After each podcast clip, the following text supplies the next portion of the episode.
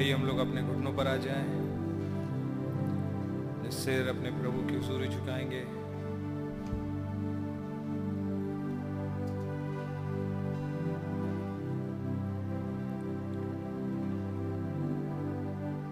धन्यवाद देते हैं प्यारे प्रभु यीशु मसीह इस प्यारी सुहानी सुबह के लिए प्रभु जी, और इस अवसर के लिए प्रभु कि आपने अपने पास आने का एक और फजल दिया प्रभु जी। आपके वचन के चौगिर्द बैठ सकें खुदावंद, इस ज्योति के भागी हो सकें प्रभु। आपका नाम मुबारक हो, आपकी जय स्तुति महिमा तारीफ हो। बीते सप्ताह वरन आज तक आपने हमें ज़िंदगी और सलामती बख्शी, आप ही ने हमें भला चंगा रखा, हमारी ज़रूरतों को प्रोवाइड किया खुदा। आप ऐसी महामारी के समय पर भी आपने ही हमें बचाए संभाले रखा, जबकि संसार में तो एक फैमिन की स्थिति है, लेकिन आपने हमें प्रॉपरली फेड रखा, हमें किसी कमी में पड़ने नहीं दिया प्रभु जी, वरन हमारे लिए आपने ही प्रोविजंस किए खुदा। आपका शुक्र हो, आपके नाम की तारीफ हो।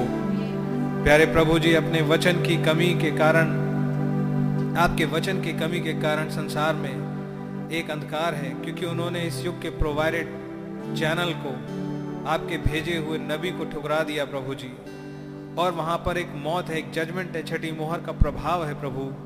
लेकिन आपका धन्यवाद हो कि आपने हमें इतना अक्लमंद या इतना एजुकेटेड नहीं होने दिया कि हम उस 7वीं ग्रेड के भाई से ठोकर खा जाएं प्रभु, उसकी बातों को हमें ऐसा लगे कि ये जंगल की कहानियां लेकर के आ गया है, लेकिन समहाव हमारा दिल उसमें से उन बातों को सुन करके यही कहता रहा, ये सत्य है, ये सत्य है खुदा। बहुत सारी चीज़ें नहीं समझ में आई थी खुदा, लेकिन आपका अनुग्रह हुआ जो हम यही कह सके कि ये सत्य है, ये सत्य है, ये सत्य है।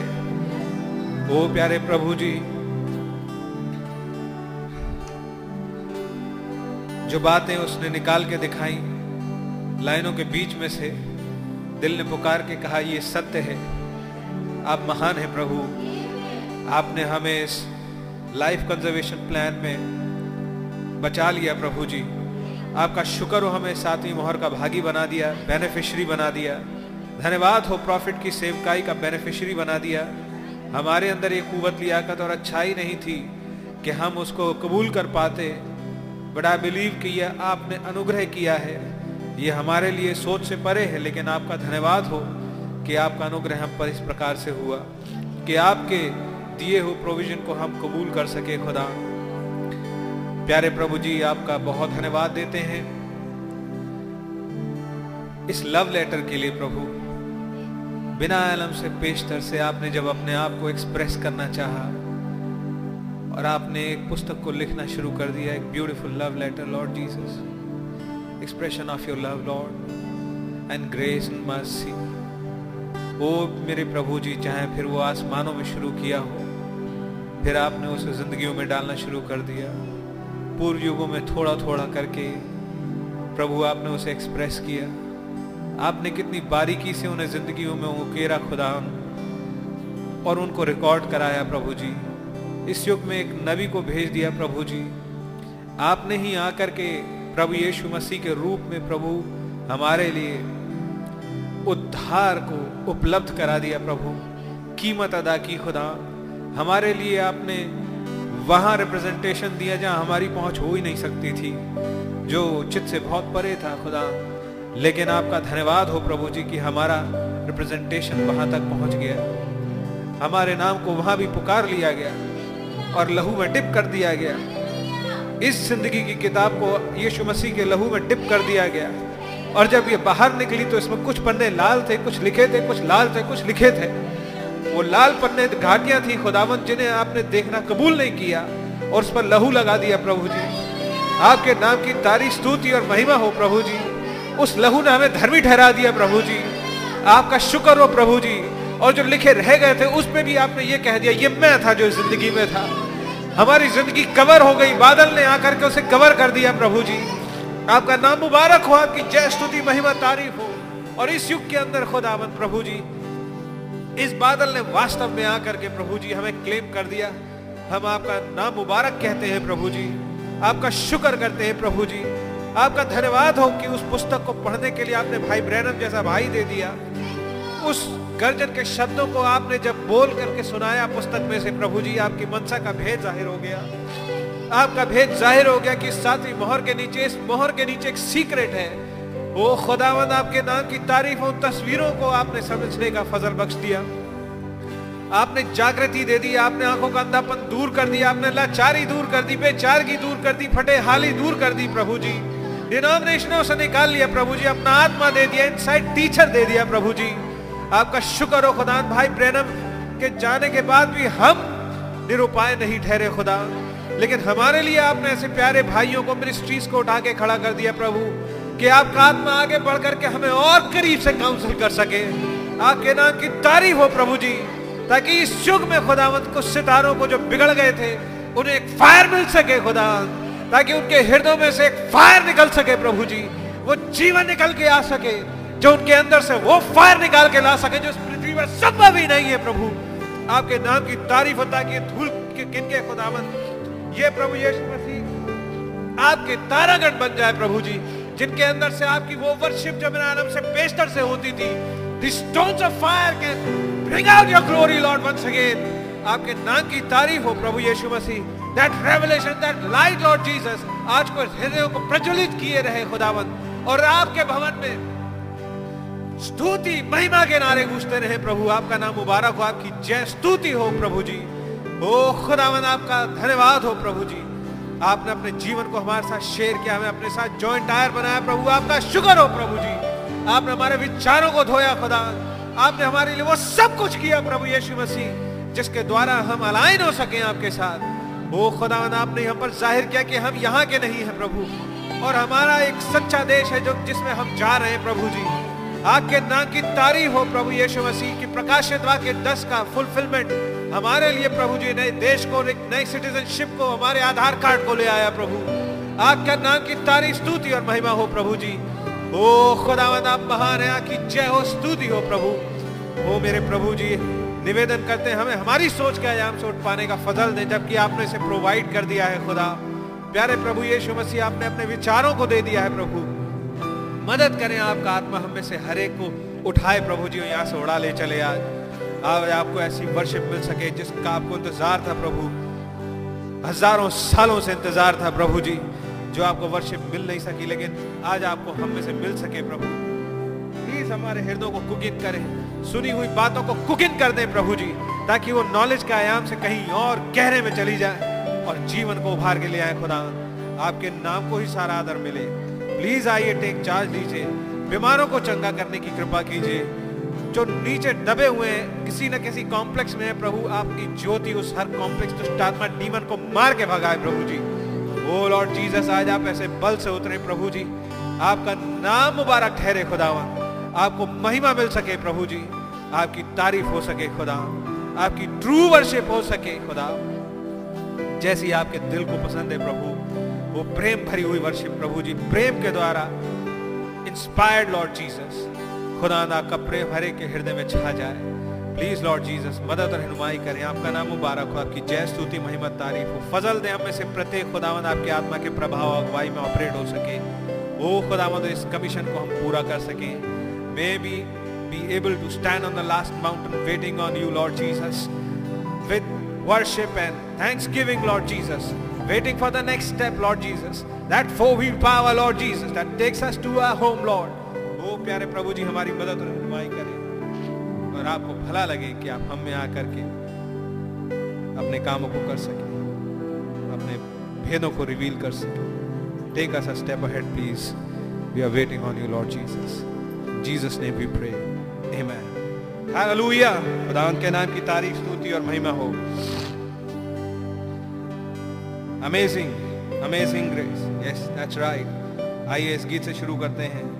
I am amazed 365, hallelujah. No ये इंग्लिश का है, लेकिन मैं क्या करूं, हिंदी में नहीं है भाई।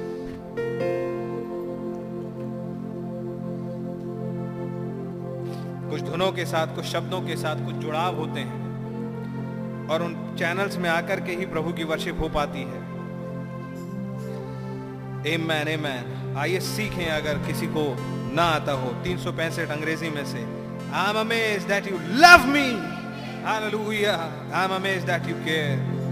Through your precious blood I found pardon and my sins are washed. They're all washed away. Amen, amen. Hallelujah. कितने लोगों की ये गवाही है, कितने लोग धन्यवादित हैं अपने पूरे हृदय से। Hallelujah. Amen, amen. Thank you, Lord Jesus.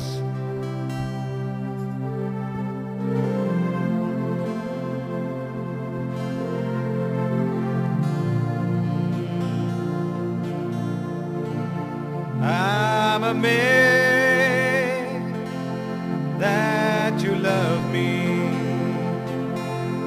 I'm amazed that you care. Through your precious love I found pardon and my sins are washed. They're all washed away, my sins are washed away. I'm amazed, hallelujah, that you love me. Can you feel it? I'm amazed that you care. Through your precious blood, I found pardon, and my sins are washed. They're all washed away. All my sins are washed away. I'm amazed that you love me. I'm amazed that you gave. Through your precious love I found pardon and my sins are washed. They're all washed away. All my sins are washed away. Hallelujah. All my sins are washed away. Hallelujah. Thank you, Lord Jesus. Amen, amen. आइए गीत number 68 निकालेंगे। कीमती वायदा बाप ने दिया जिससे खुश है मेरी जान। Hallelujah. Thank you, Lord. And how he said, मैं हूं तेरा निगहबान। क्या आपने lately, recently उसे अपने साथ फील किया? I believe. तब आप इस गीत को गा करके प्रभु की वर्शिप करना चाहेंगे। कीमती वायदा बाप ने दिया जिससे खुश है मेरी जान।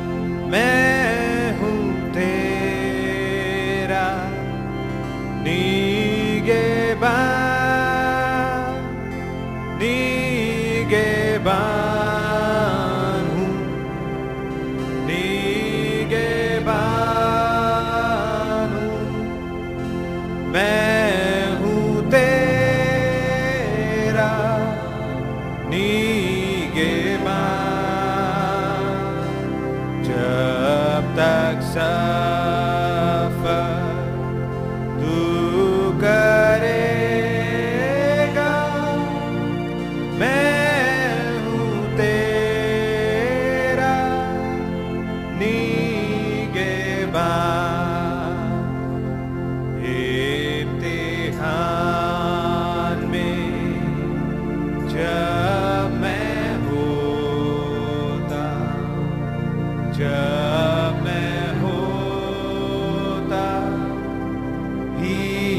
निराशा baka korta yada jata main hu tera nige ban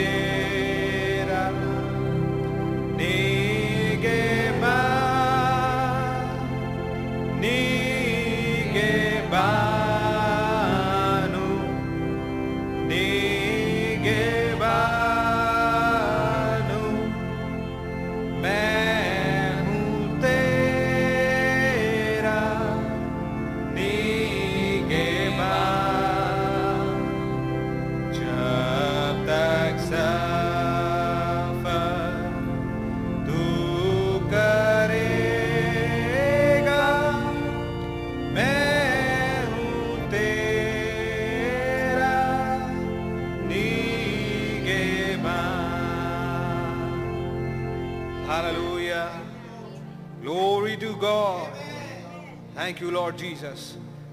Hallelujah. आपने कहा मैं हूं तेरा निगेबान.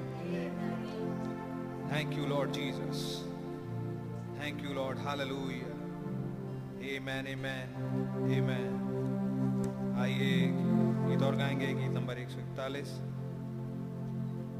यहोवा चरवाहा मेरा, कोई घटी मुझे नहीं है. हरी चराइयों में मुझे स्नेह से चराता वो है. Hallelujah.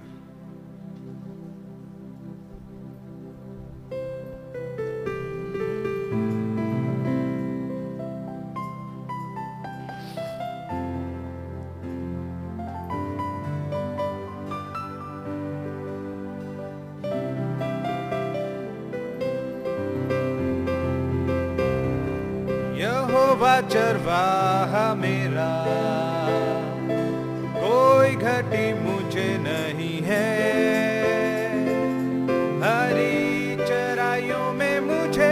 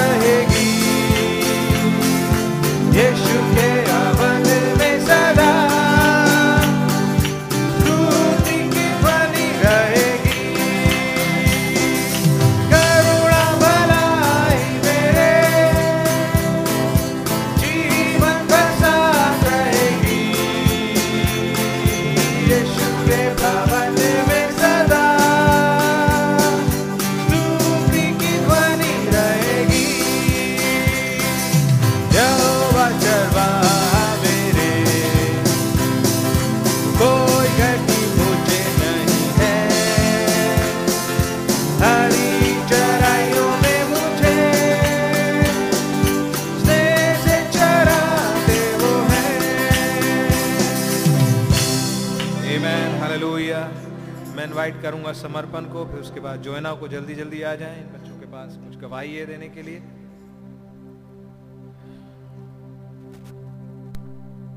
आप सभी को प्रेज लॉर्ड। जबकि कल मेरा रिपोर्ट कार्ड था और खुदावन ने मुझे अच्छे मार्क से पास किया और 8 क्लास में जाने का फजल दिया, इसलिए खुदावन का बहुत धन्यवाद हो।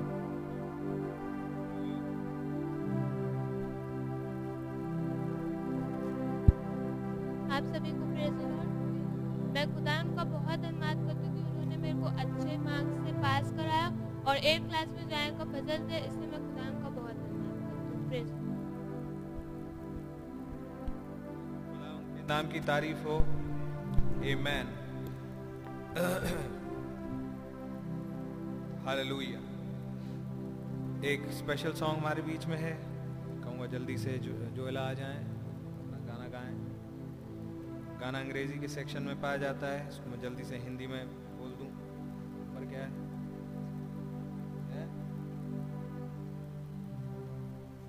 338 नंबर का गीत है, इंग्लिश के सेक्शन में से। एक ज्वलंत इच्छा मेरे अंदर पाई जाती है ताकि बिल्कुल आपकी तरह हो सकूं।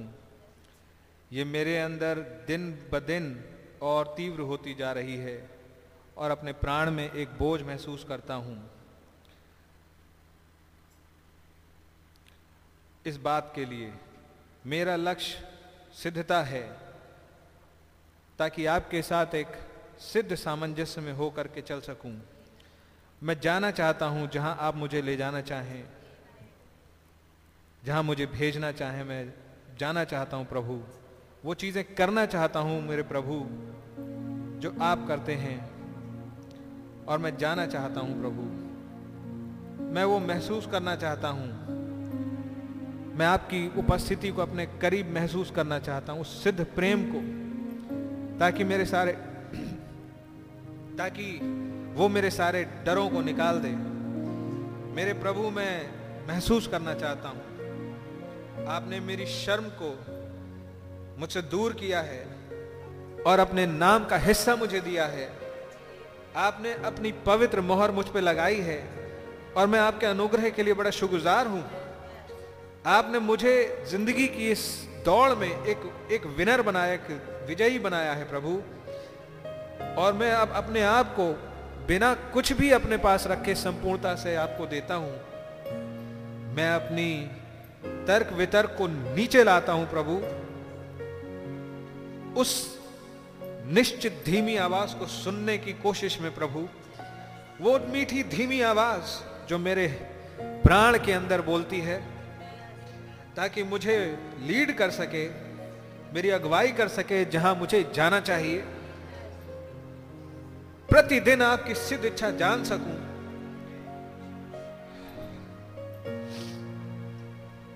ताकि आपके लिए मेरे काम पूरे हो सकें प्रभु। ओ मेरे प्रभु, आपका अभिषेक अब बह सके, फ्लो कर सके प्रभु। अब मेरी रोशनी को जलाए रखे प्रभु। इस संसार में जहां पर अंधकार का बसेरा है और पैठ चुका है, जहां सिर्फ पाप और शर्मिंदगी पाई जाती है, अपने अंतिम वर्षा को उड़ेलते रहें खुदावन, उस विश्वास को, ताकि आपकी पावर को दोबारा, आपकी सामर्थ को दोबारा इस्तेमाल किया जा सके, ताकि मैं आपके पास वापस लौट सकूं जहां से मैं आया हूं। मैं जाना चाहता हूं उस जगह जो आपने मेरे लिए तैयार की है, वो महल, वो घर मेरे प्रभु, मेरी थियोफनी। मैं जाना चाहता हूं, मैं उन महान वास्तविकताओं को महसूस करना चाहता हूं, उस सिद्ध विश्वास को, उस सिद्ध प्रेम को पूरी अनंतता तक प्रभु। मैं जाना चाहता हूं, मैं चलना चाहता हूँ। I want to go.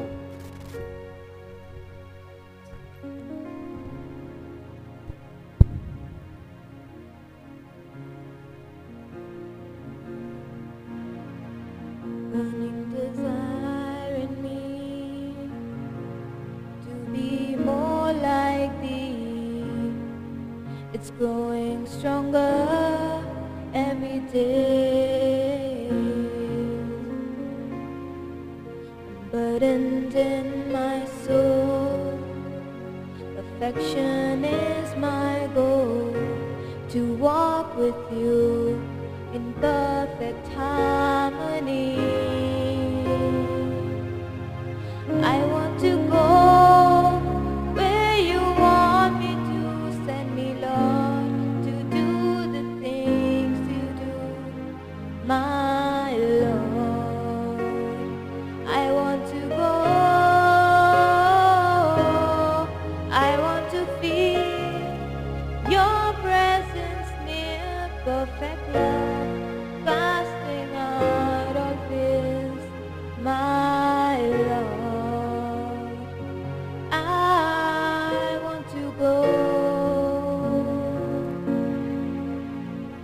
Taking away my shame, giving me a part of your name. Set your holy seal upon me. I'm thankful for your grace. You made me a winner in life's race. Now I give myself to you unreservedly. I want to go where you want me to. Send me, Lord, to do the things you do, my Lord. I want to go,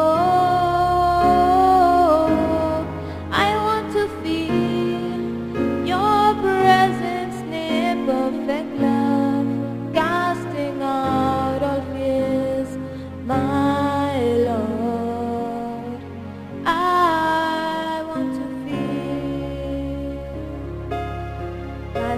My reasoning down, looking for that certain sound, that still small voice deep in my soul, to lead me where I should go.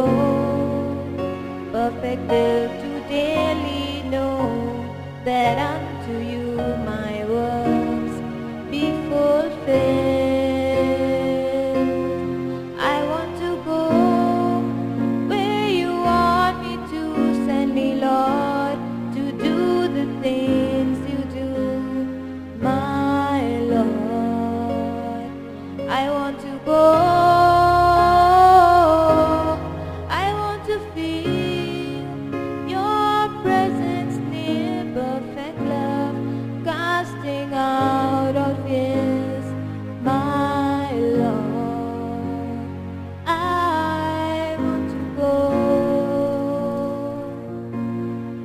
Let your anointing flow, keeping my light aglow, amidst this world of darkness, sin and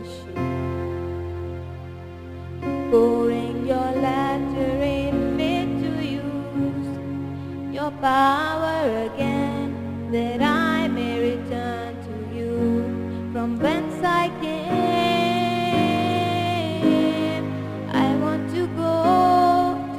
Please prepare for me, oh, that mansion my theophany, my Lord. I want to go, I want to feel greater realities, perfect love throughout eternity, my Lord. I want to go,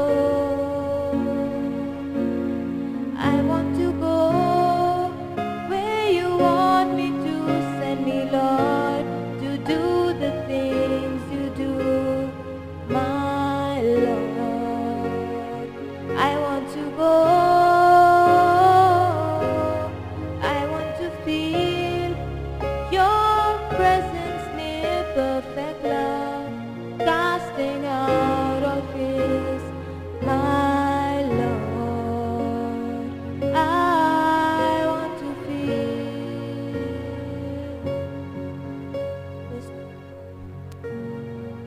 जल्दी से खड़े हो जाएं और scores गाएंगे। Only believe all things are possible.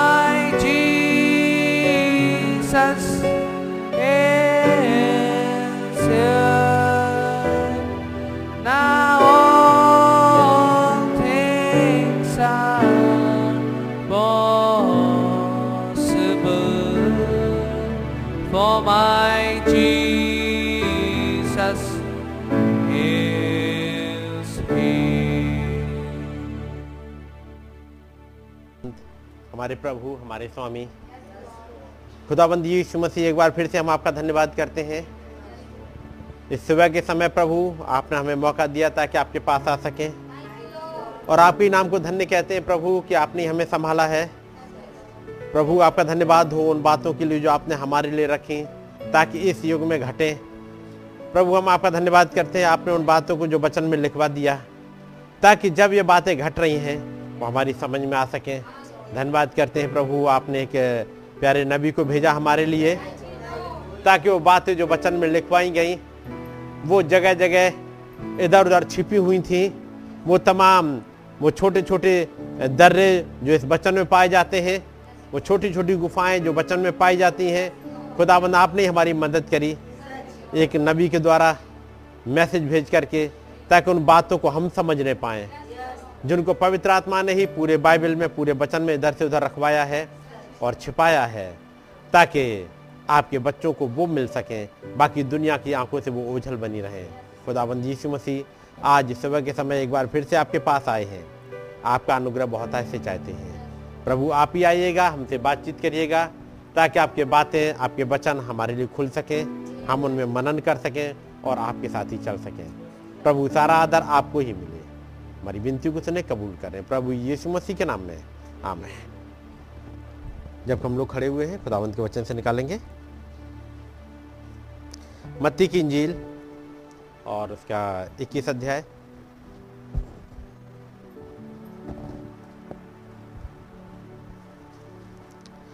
मत्ती 21 पहली आयत से मैं पढ़ रहा हूं।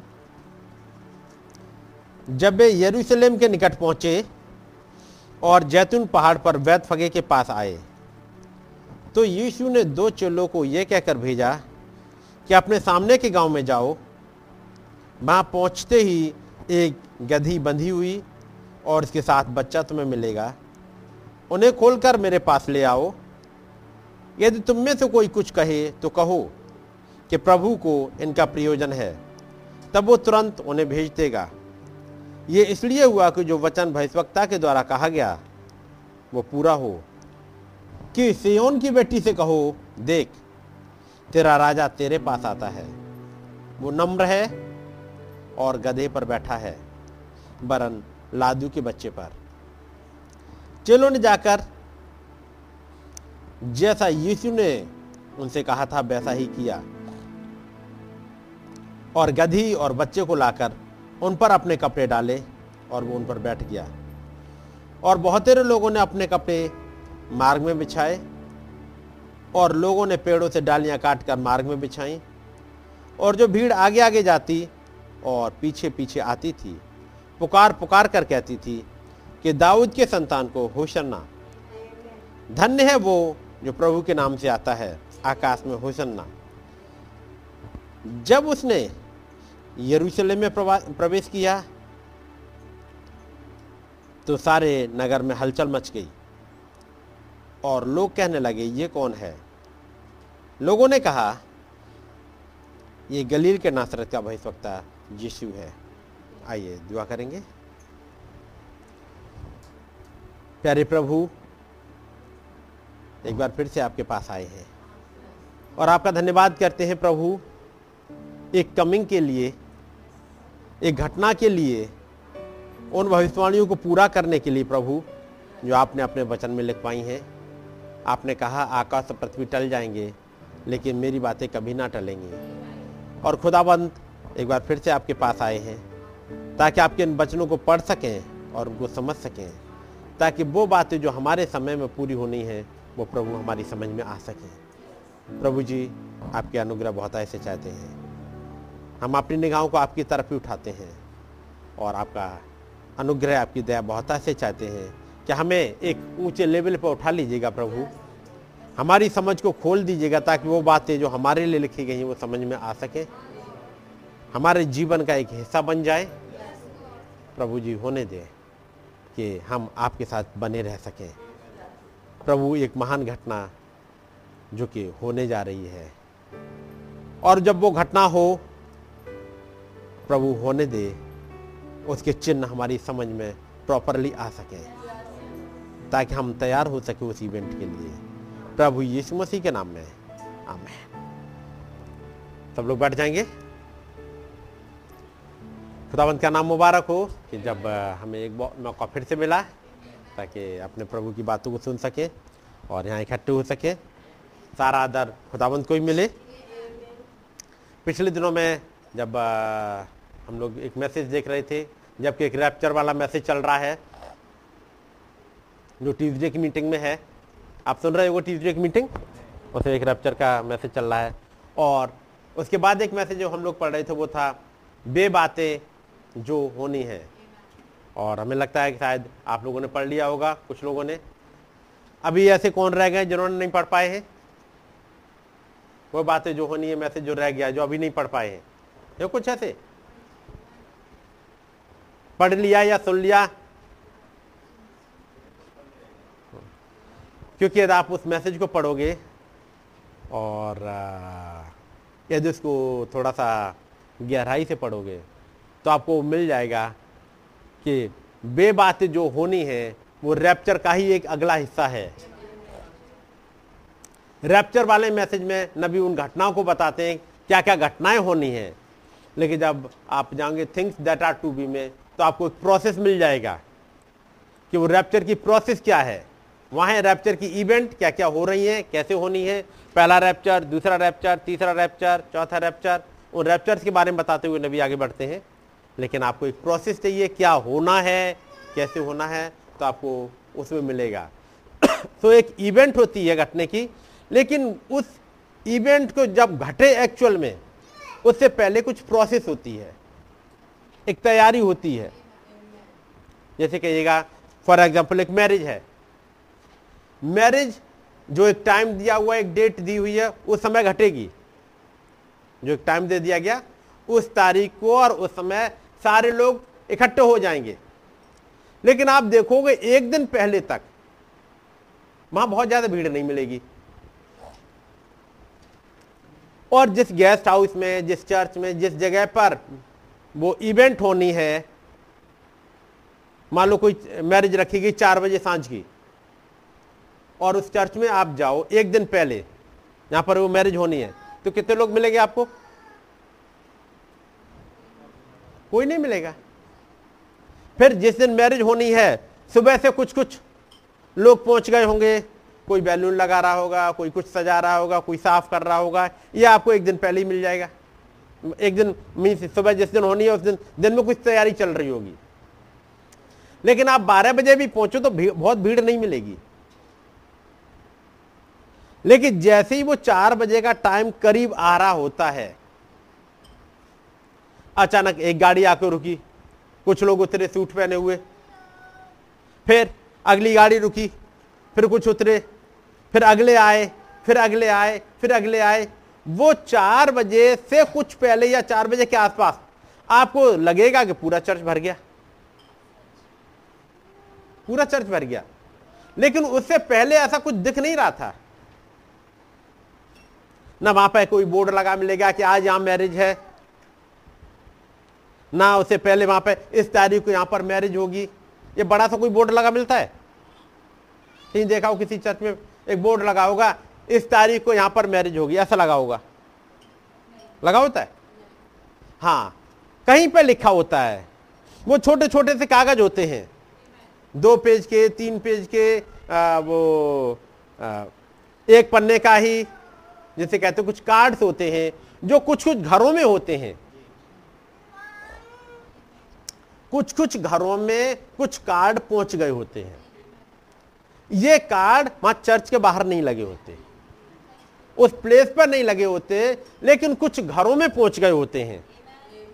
और ये जिनके घरों में पहुंच गए वहां पर कुछ तैयारियां स्टार्ट हो गई होती हैं, धीमे धीमे कुछ तैयारियां चल रही होती हैं। जिनको उस पार्टी में जाना है, कोई सामान खरीद रहा है, कोई गिफ्ट खरीद रहा है, कोई अपने लिए कपड़े बनवा रहा है, कोई टेलर के पास भाग रहा है। लेकिन आप देखो जहां पे इवेंट हो रही वहां पे कुछ नहीं दिख रहा है। और यदि आप जो उस इवेंट में शामिल हो रहे हैं उनके घर जाएं तो शायद आपको क्लू मिल जाएगा कि कोई मैरिज है। जो लोग उसमें अटेंड करने वाले हैं उनके यहां पहुंचे तो आपको क्लू मिल जाएगा। आपने बातचीत करी, हम आपके पास उस तारीख को, फला तारीख को मिलना चाह रहे हैं। वो कहेंगे भाई उस दिन नहीं, मुझे एक मैरिज में जाना है, मुझे वहां जाना है, इस दिन मैं यहां पर नहीं होगा भाई, आपसे मुलाकात नहीं कर पाऊंगा। यही होता है, एक क्लू मिल गया आने वाले को, हाँ ये कोई मैरिज होने जा रही है। वैसे चर्च में देखो तो, बाहर बोर्ड देखो तो, उस वाली रोड पे देखो जहां चर्च बना हुआ है, वहां कुछ पता लगेगा आपको? वहां नहीं पता लगेगा। लेकिन कुछ घरों में कुछ कुछ पेपर पहुंच गए हैं उस इवेंट के बारे में बताने के लिए। वो इवेंट उस समय जब टाइम आ जाएगा उस दिन घटेगी ही, जो टाइम दिया उसी दिन घटेगी, लोग उसी दिन पहुंच गए होंगे। और तब कोई सोचे अचानक, अच्छा ये आज कोई मैरिज है लगता है। लेकिन जब पता लगे अचानक कि आज कोई मैरिज है यहां पर, ऐसे में जो देखने वाला जिसे पता लग गया, क्या उस मैरिज को अटेंड कर पाएगा? क्या वो उसका हिस्सा बन पाएगा? वो नहीं बन पाएगा। वो एक तमाशबीन होकर के वो बाहर से देखता रहेगा, कुछ लोग आ रहे हैं, नए नए कपड़े पहने हैं, कोई दूल्हे को देख रहा होगा, कोई दुल्हन है, दुल्हन के साथ वाले लोग हैं, दूल्हे के साथ वाले लोग हैं, कुछ अरेंजमेंट करने वाले, ये तमाम लोगों को वो जाते हुए देख लेगा। लेकिन जो वहां पकवान बन रहे होंगे, खाने का अरेंजमेंट होगा, क्या वो उसका हिस्सेदार होगा? वो हिस्सेदार नहीं होगा। वो दूर से खड़ा खड़ा देख सकता है, हो सकता है हवा में वो उस खाने की महक चली आए, वो शायद कुछ सूंघ ले, लेकिन वो खाने के उसका हिस्सेदार नहीं बन पाता है। लेकिन वो भीड़ अचानक आ कहां से गई? जब वो घटना घटनी थी अचानक वो भीड़ शाम को 4 बजे और वो भीड़ की भीड़ इकट्ठी हो गई है। 1-2 नहीं, 10-20 नहीं, 50, 100, 200, 400, 1000 जितने बुलाए गए, अचानक से पूरा पूरा हॉल भर गया। पहले वहां कोई नहीं था, लेकिन जो अचानक से इकट्ठे हुए इनके पास एक खबर पहुंच गई थी, इनके पास एक इंफॉर्मेशन थी, ये उस इवेंट का हिस्सा बनने जा रहे थे और अपनी तैयारी अलग अलग घरों में कर रहे थे। वैसे एक महान इवेंट घटने वाली है जिसे रैप्चर कहते हैं, और इसके लिए जो तैयारियां चल रही हैं वो जगह जगह चल रही हैं। इंडिविजुअल के पास वो कुछ चिट्ठियां पहुंची हुई हैं,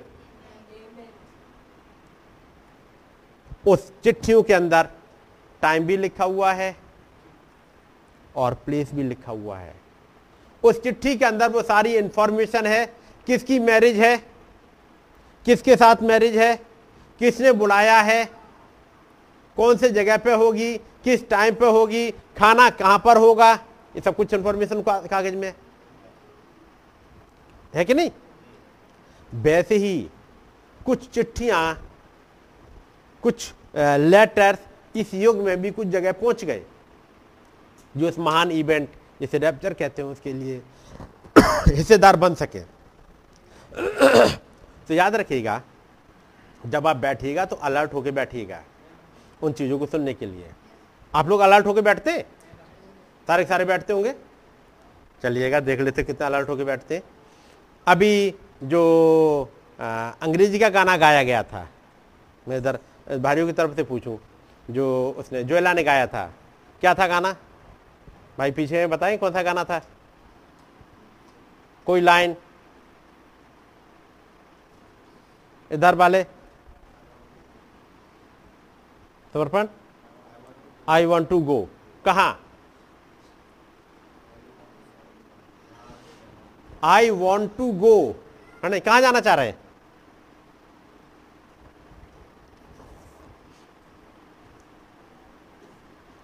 बस, अरे कुछ आगे गाने में कुछ और बोला होगा, I want to go, I want to go dot dot dot dot. अब पूछे कहाँ? Where you want to? अब वो गाना आप जब यहां बैठे बैठे, अब तो खैर गाने का बोल बोल दिया गया, नहीं तो कईयों को नहीं पता रहा होगा, इतनी देर में भूल गए होंगे कि क्या गाया गया। हुआ क्या, जब वो गाना चल रहा था आप इन्वॉल्व नहीं हुए। जब वो गाना गाया गया था, हो सकता अंग्रेजी नहीं आती हो तो हिंदी तो बोली गई थी। इधर कुछ बहनों के मैंने हाथ देखा, उन गाने के साथ हाथ भी उठ रहे हैं। क्यों हाथ उठे? क्योंकि उस गाने के साथ वो इन्वॉल्व हो रहे थे, वो गाने के साथ वो गा रहे थे, उनकी प्रेयर चल रही थी उस गाने के साथ ही, आई वॉन्ट टू गो। क्योंकि गाने का हिंदी में तो अर्थ बता ही दिया गया था और अंग्रेजी भी इतनी उसकी इतनी टफ नहीं थी जब हिंदी बता दी गई हो। लेकिन जब आप उस गाने के साथ इन्वॉल्व हो जाओगे तो आप उस गाने के साथ जाओगे, आई वॉन्ट टू गो, फिर सोच चलेगा। और आप ऐसी ब्लैंक आके बैठ गए तो कुछ नहीं होगा। बात मेरी समझ रहे? इसलिए जब गाना गाया जा रहा हो, चाहे प्रेयर चल रही हो, प्रेयर चल रही हो, उसमें इन्वॉल्व होना होता है, जरूरी है। जब स्टार्टिंग में भाई भारत की प्रेयर चल रही थी, आमीनें बहुत ज़्यादा सुनाई नहीं देती, हालेलुया सुनाई नहीं देता, और पूछा जाए प्रेयर में वो कम से कम 5, 6, 7 मिनट की प्रेयर होगी, उस वाले मिनट के यदि आप जो 5, 6 मिनट की प्रेयर थी, 6, 7, 8 जो भी हो उतने की प्रेयर की मिनट में आप बस आधे मिनट बताओ क्या क्या कह दिया था, गायब हो गया होगा। इतनी देर में तो गायब हो गया होगा कि प्रेयर में क्या बोला गया था, प्रेयर किस बात के लिए करी गई थी। प्रेयर का मतलब समझ रहे होते? खुदावंद के सामने एक एप्लीकेशन लगाई धन्यवाद के साथ, प्रभु आपने हमारे लिए किया और प्रभु हमारे साथ ये करिएगा। याद है? मैं पूछूंगा धन्यवाद वाला हिस्सा नहीं याद रहा हो तो प्रेयर वाला हिस्सा बता दो, भाई ने प्रेयर में क्या कहा था?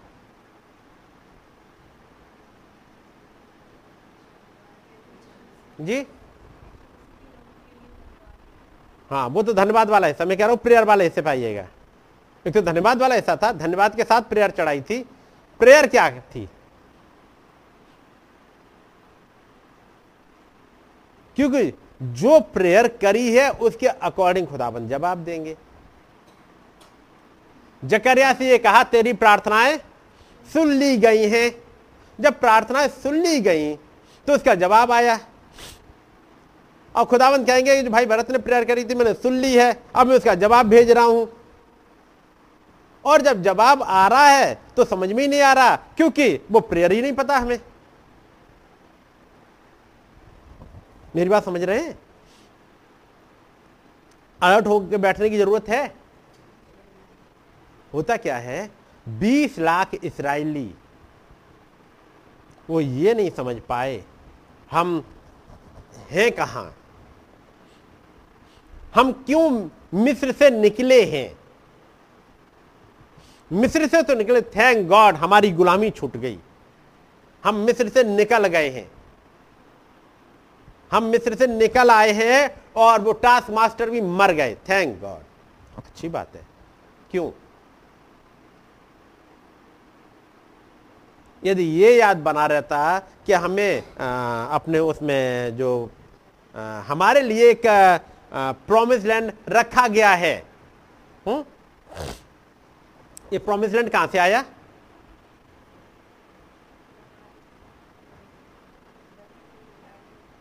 जोर जोर से बोलिए ताकि मुझे सुनाई दे।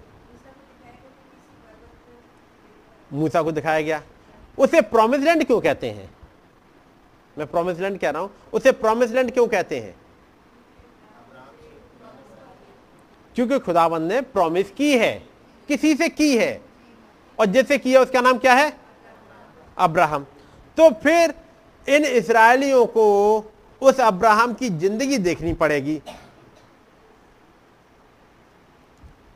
और जब अब्राहम की जिंदगी देखी होती तो पता लगेगा कि अब्राहम से जब प्रॉमिस करी तो क्या क्या घटनाएं घटी थी। खुदाबंद ये प्रॉमिस की थी, उससे पहले ये कहा था इब्राहिम से, एक काम कर अपने बेटे इसहाक को ले और मोरिया पहाड़ पे आ जा। कहा था एक पहाड़ जो मैं तुझे दिखाऊंगा उस पर ले जाकर के चढ़ा दे, यही कहा था। और जब इब्राहिम ने वैसा ही किया तब उसके बाद एक प्रॉमिस आ गई, खुदावंद उतर के आए और पहले अब्राहम से कहा ऐसा कर, तू अपने चाकू को वहीं रोक दे। अब्राहम ने रोक दिया। खुदावंद ने कहा मुझे मालूम पड़ गया तूने अपने इकलौते बेटे को भी नहीं रख छोड़ा, ठीक है, तूने अपने इकलौते बेटों को भी नहीं रख छोड़ा, इसलिए मैं अब तुझे एक प्रॉमिस देने जा रहा हूं। फिर वहां है और खुदाबंद ने दूसरी बार उसे पुकारा, पढ़ा है, खुदाबंद ने उसे दूसरी बार पुकारा, और जब दूसरी बार पुकारा तब कहा, ये प्रॉमिस के बारे में बताया कि तेरे वंश के लोग आकाश के तारागढ़ों के समान होंगे, मैं तुझे एक भूमि दूंगा। ये सब है प्रॉमिस इसमें, जो 22वें अध्याय में आप पढ़ोगे उत्पत्ति के। ये प्रॉमिस आई, उससे पहले खुदाबंद एक परीक्षा में से होकर गुजार रहा था, और क्या इब्राहिम कुड़कुड़ाया, बड़बड़ाया? वो नहीं बड़बड़ाया, खुदाबंद की आज्ञाओं को मानता रहा। तो जब ये प्रॉमिस मिली अब्राहम को एक जमीन की, वो जमीन किसको मिलेगी? जिसका एटीट्यूड अब्राहम की तरह होगा, वो ही रियल में अब्राहम का वंशज कहलाएगा। ये जो ब्लड से चले आ रहे हैं इनका मतलब नहीं था, ये अब्राहम का वंशज तो वो कहलाएगा जिसके पास अब्राहम की तरह का फेथ हो। उसका मतलब यदि अब्राहिम मुश्किलों से गुजरा है तो ये वंश के लोगों को भी गुजरना पड़ेगा। इब्राहिम तो 3 दिन तक चलता रहा ताकि उस पहाड़ पर जो खुदावंद उसे दिखाए वहां पहुंचे। वो नहीं कुड़कुड़ा रहा, लेकिन उसके वंश के लोग जैसे ही लाल समुद्र आया वहां कुड़कुड़ा रहे। पढ़ा है आपने लाल समुद्र वाले में क्या हुआ था? निर्गमन और उसका 14 अध्याय।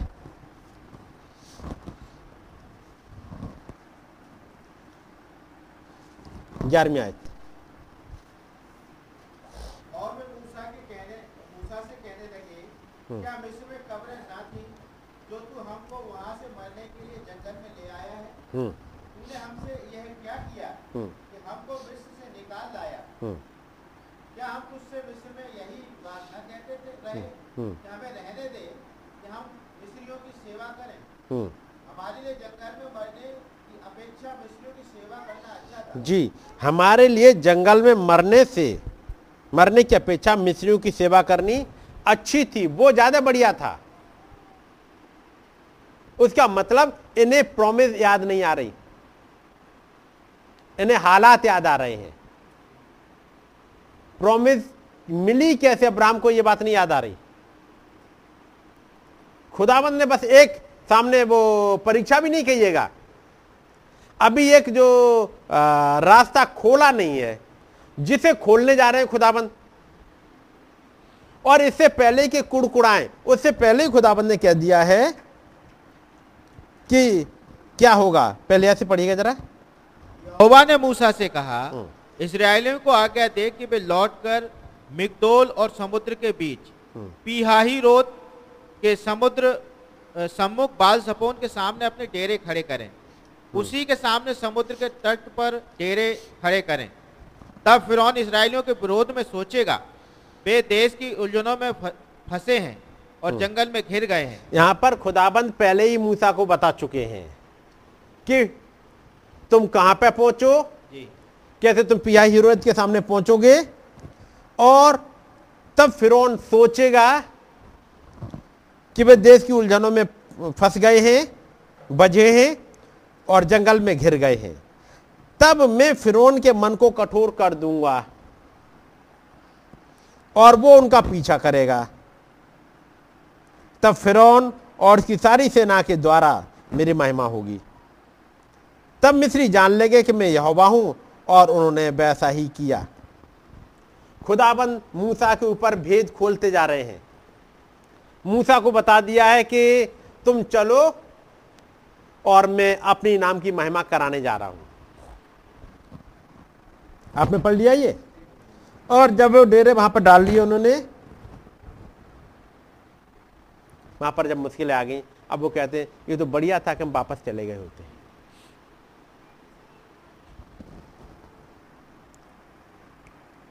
और वे मूसा से कहने लगे, क्या मिस्र में कब्रें ना थीं जो तू हमको वहां से मरने के लिए जंगल में ले आया है? क्या तूने हमसे ये क्या किया कि हमको मिस्र से निकाल लाया? क्या हम तुझसे मिस्र में यही बात ना कहते रहे? क्या हमें रहने दे कि हम मिस्रियों की सेवा करें? हमारे लिए जंगल में मरने से मिस्रियों की सेवा करनी अच्छी थी। हमें नहीं चाहिए प्रॉमिस लैंड, हमें नहीं जाना। हमारे लिए तो वहीं एंजॉय करना ज़्यादा बेटर था। हम यहाँ मरने के लिए नहीं आए हैं, जैसे सिस्टर्स के लिए कह दिया था। हम यहाँ विधवा बनने के लिए नहीं आए। विधवा बनने का मतलब सारी चीजें छूट जाएंगी। कई एक मैसेज में इसलिए नहीं आ पाते हैं क्योंकि उनकी तमाम चीजें छूट जाएंगी और वो कहेंगे हम यहाँ मैसेज में कोई विधवा बनने के लिए थोड़ी आए। थोड़े जिनकी जिंदगी है कम से कम एंजॉय कर ले, अपना मेकअप कर ले, अपना जो कुछ करना है अपने हिसाब से चल ले। हमारे लिए यही बढ़िया है। हम नहीं जाना चाहते ऐसे मैसेज में, हम नहीं जाना चाहते ऐसी प्रॉमिस लैंड में। यानी प्रॉमिस लैंड हमारे लिए रैप्चर है। वो सीधे सीधे कहेंगे हमें नहीं जाना ऐसे रैप्चर, रखे रहो अपना रैप्चर, हमें नहीं जाना, हम यही ठीक है। किसने देखा है लेकिन यहाँ पर एक प्रॉफिट है जिसको खुदावन बता रहा है ये जो होगा। लेकिन तमाम वो भीड़ जो कह रही है हमारे लिए तो वही जगह अच्छी थी, ये प्रॉमिस लैंड नहीं पहुंचेंगे, क्योंकि प्रॉमिस लैंड के बारे में पहुंचने, प्रॉमिस लैंड लेने से पहले उन वाले हालात से खुदाबंद गुजरने देते हैं, ताकि क्या इब्राहिम की तरह तुम्हारा विश्वास है? इब्राहिम के बच्चे ही वहां वारिस होंगे, पढ़ा है ना ये, इब्राहिम के बच्चे ही वहां वारिस होंगे, तो फिर इब्राहिम की तरह फेथ चाहिए। ये सब के सब कहेंगे कि हम इब्राहिम के बच्चे हैं, इब्राहिम के वंश के हैं। ऐसे ही जब यूहन्ना 8 पढ़ोगे तो खुदावंद यीशु मसीह से यही तो कहते हैं वो लोग, फरीसी और वो तमाम भीड़ की भीड़, हमारा पिता इब्राहिम है। तब यीशु मसीह ने कहा ये तुम्हारा पिता इब्राहिम होता तो तुम इब्राहिम के समान काम करते, इब्राहिम के समान। यह तुम्हारा पिता इब्राहिम होता तो तुम,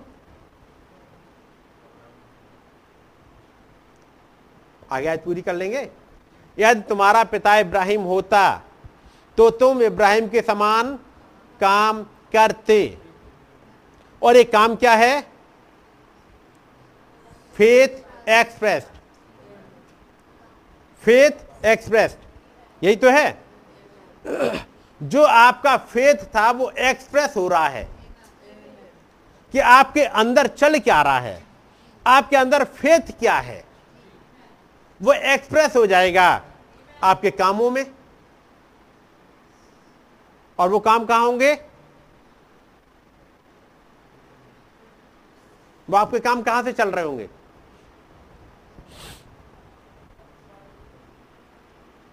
जो आपका फेथ है वो एक्सप्रेस हो रहा है, या जो कुछ भी आपके अंदर है वो एक्सप्रेस हो रहा है। आपके जो अंदर जो कुछ एक्सप्रेस हो रहा है वो कैसे एक्सप्रेस हो सकता है? कामों से, वो इन हाथों से करोगे और मुंह के बोलने से भी एक्सप्रेस होता है जी, मुंह के बोलने से भी एक्सप्रेस होता है। और आपके एक्शंस, क्या क्या एक्शन हो सकते? आप के एक्शन में आप आ जाओ।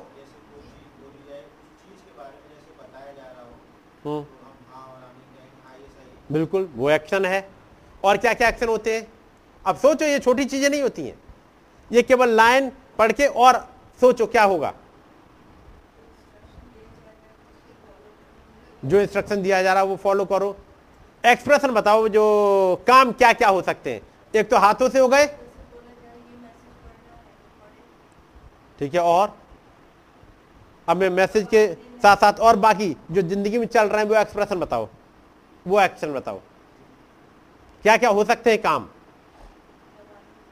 गवाही है, और वर्शिप करना, और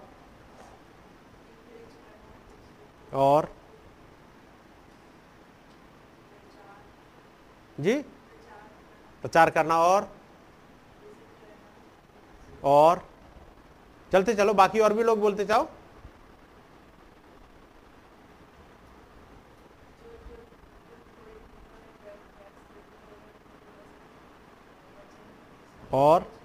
और बढ़ते चलो, लिस्ट बढ़ती जाएगी। मैसेज शेयर करना, और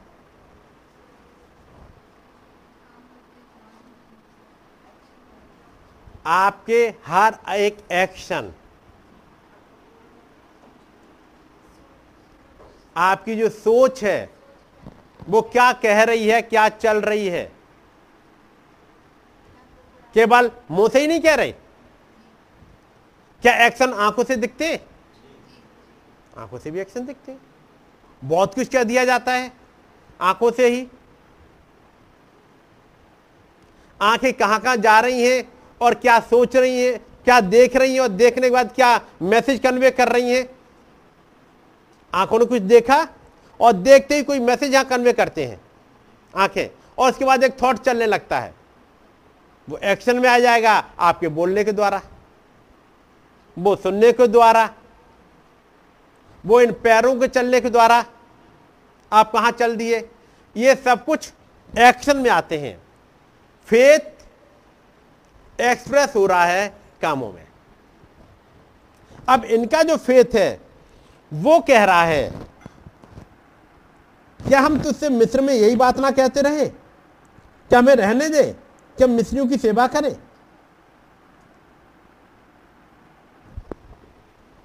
पढ़ लिया आपने, बाइबल है आपके पास, खुली हुई हिस्सा है आपके पास खुला हुआ। क्या हम तुझसे मिस्र में यही बात ना कहते रहे, क्या हमें रहने दे, क्या हम मिस्रियों की सेवा करें। यानी कुछ लोग थे, एक बड़ा झुंड है, वो चाह रहा वहीं रहना। क्या हम तुझसे यही बात ना कहते रहे, क्या हमें रहने दे, क्या मिस्रियों की सेवा करें।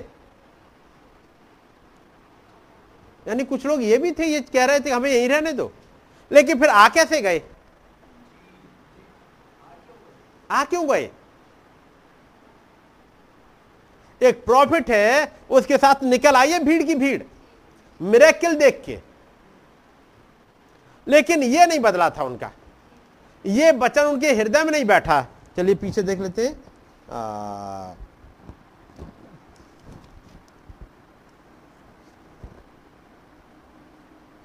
ये आ गया 5 अध्याय निर्गमन का।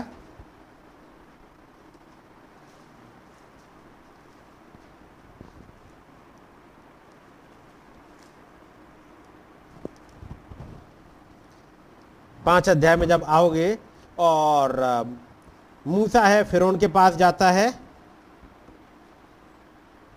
और उनको बताता है कि मेरे लोगों को जाने दे। फिरौन ने अपने जो टास्क मास्टर थे उन्हें बुलाया, इन्हें पॉल मत दो और इन्हें काम पे इनका काम बढ़ा दो। 10वीं आयत 5 अध्याय की। तब लोगों के परिश्रम कराने वालों ने और सरदारों ने बाहर जाकर उनसे कहा, फिरौन इस प्रकार कहता है। ये आज्ञा निकल गई।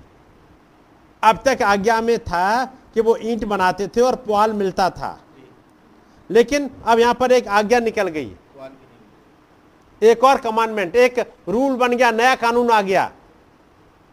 और नया कानून क्या कहता है, मैं तुम्हें पुआल नहीं दूंगा। जी, ये कानून है नया। अब तक पुआल मिल रहा था, अब मैं पुआल तुम्हें नहीं दूंगा। ये भी खुद इकट्ठा करो। ये काम और बढ़ा दिया गया, ये फैसिलिटी खत्म कर दी गई, जो अब तक मिल रही थी वो फैसिलिटी खत्म कर दी गई।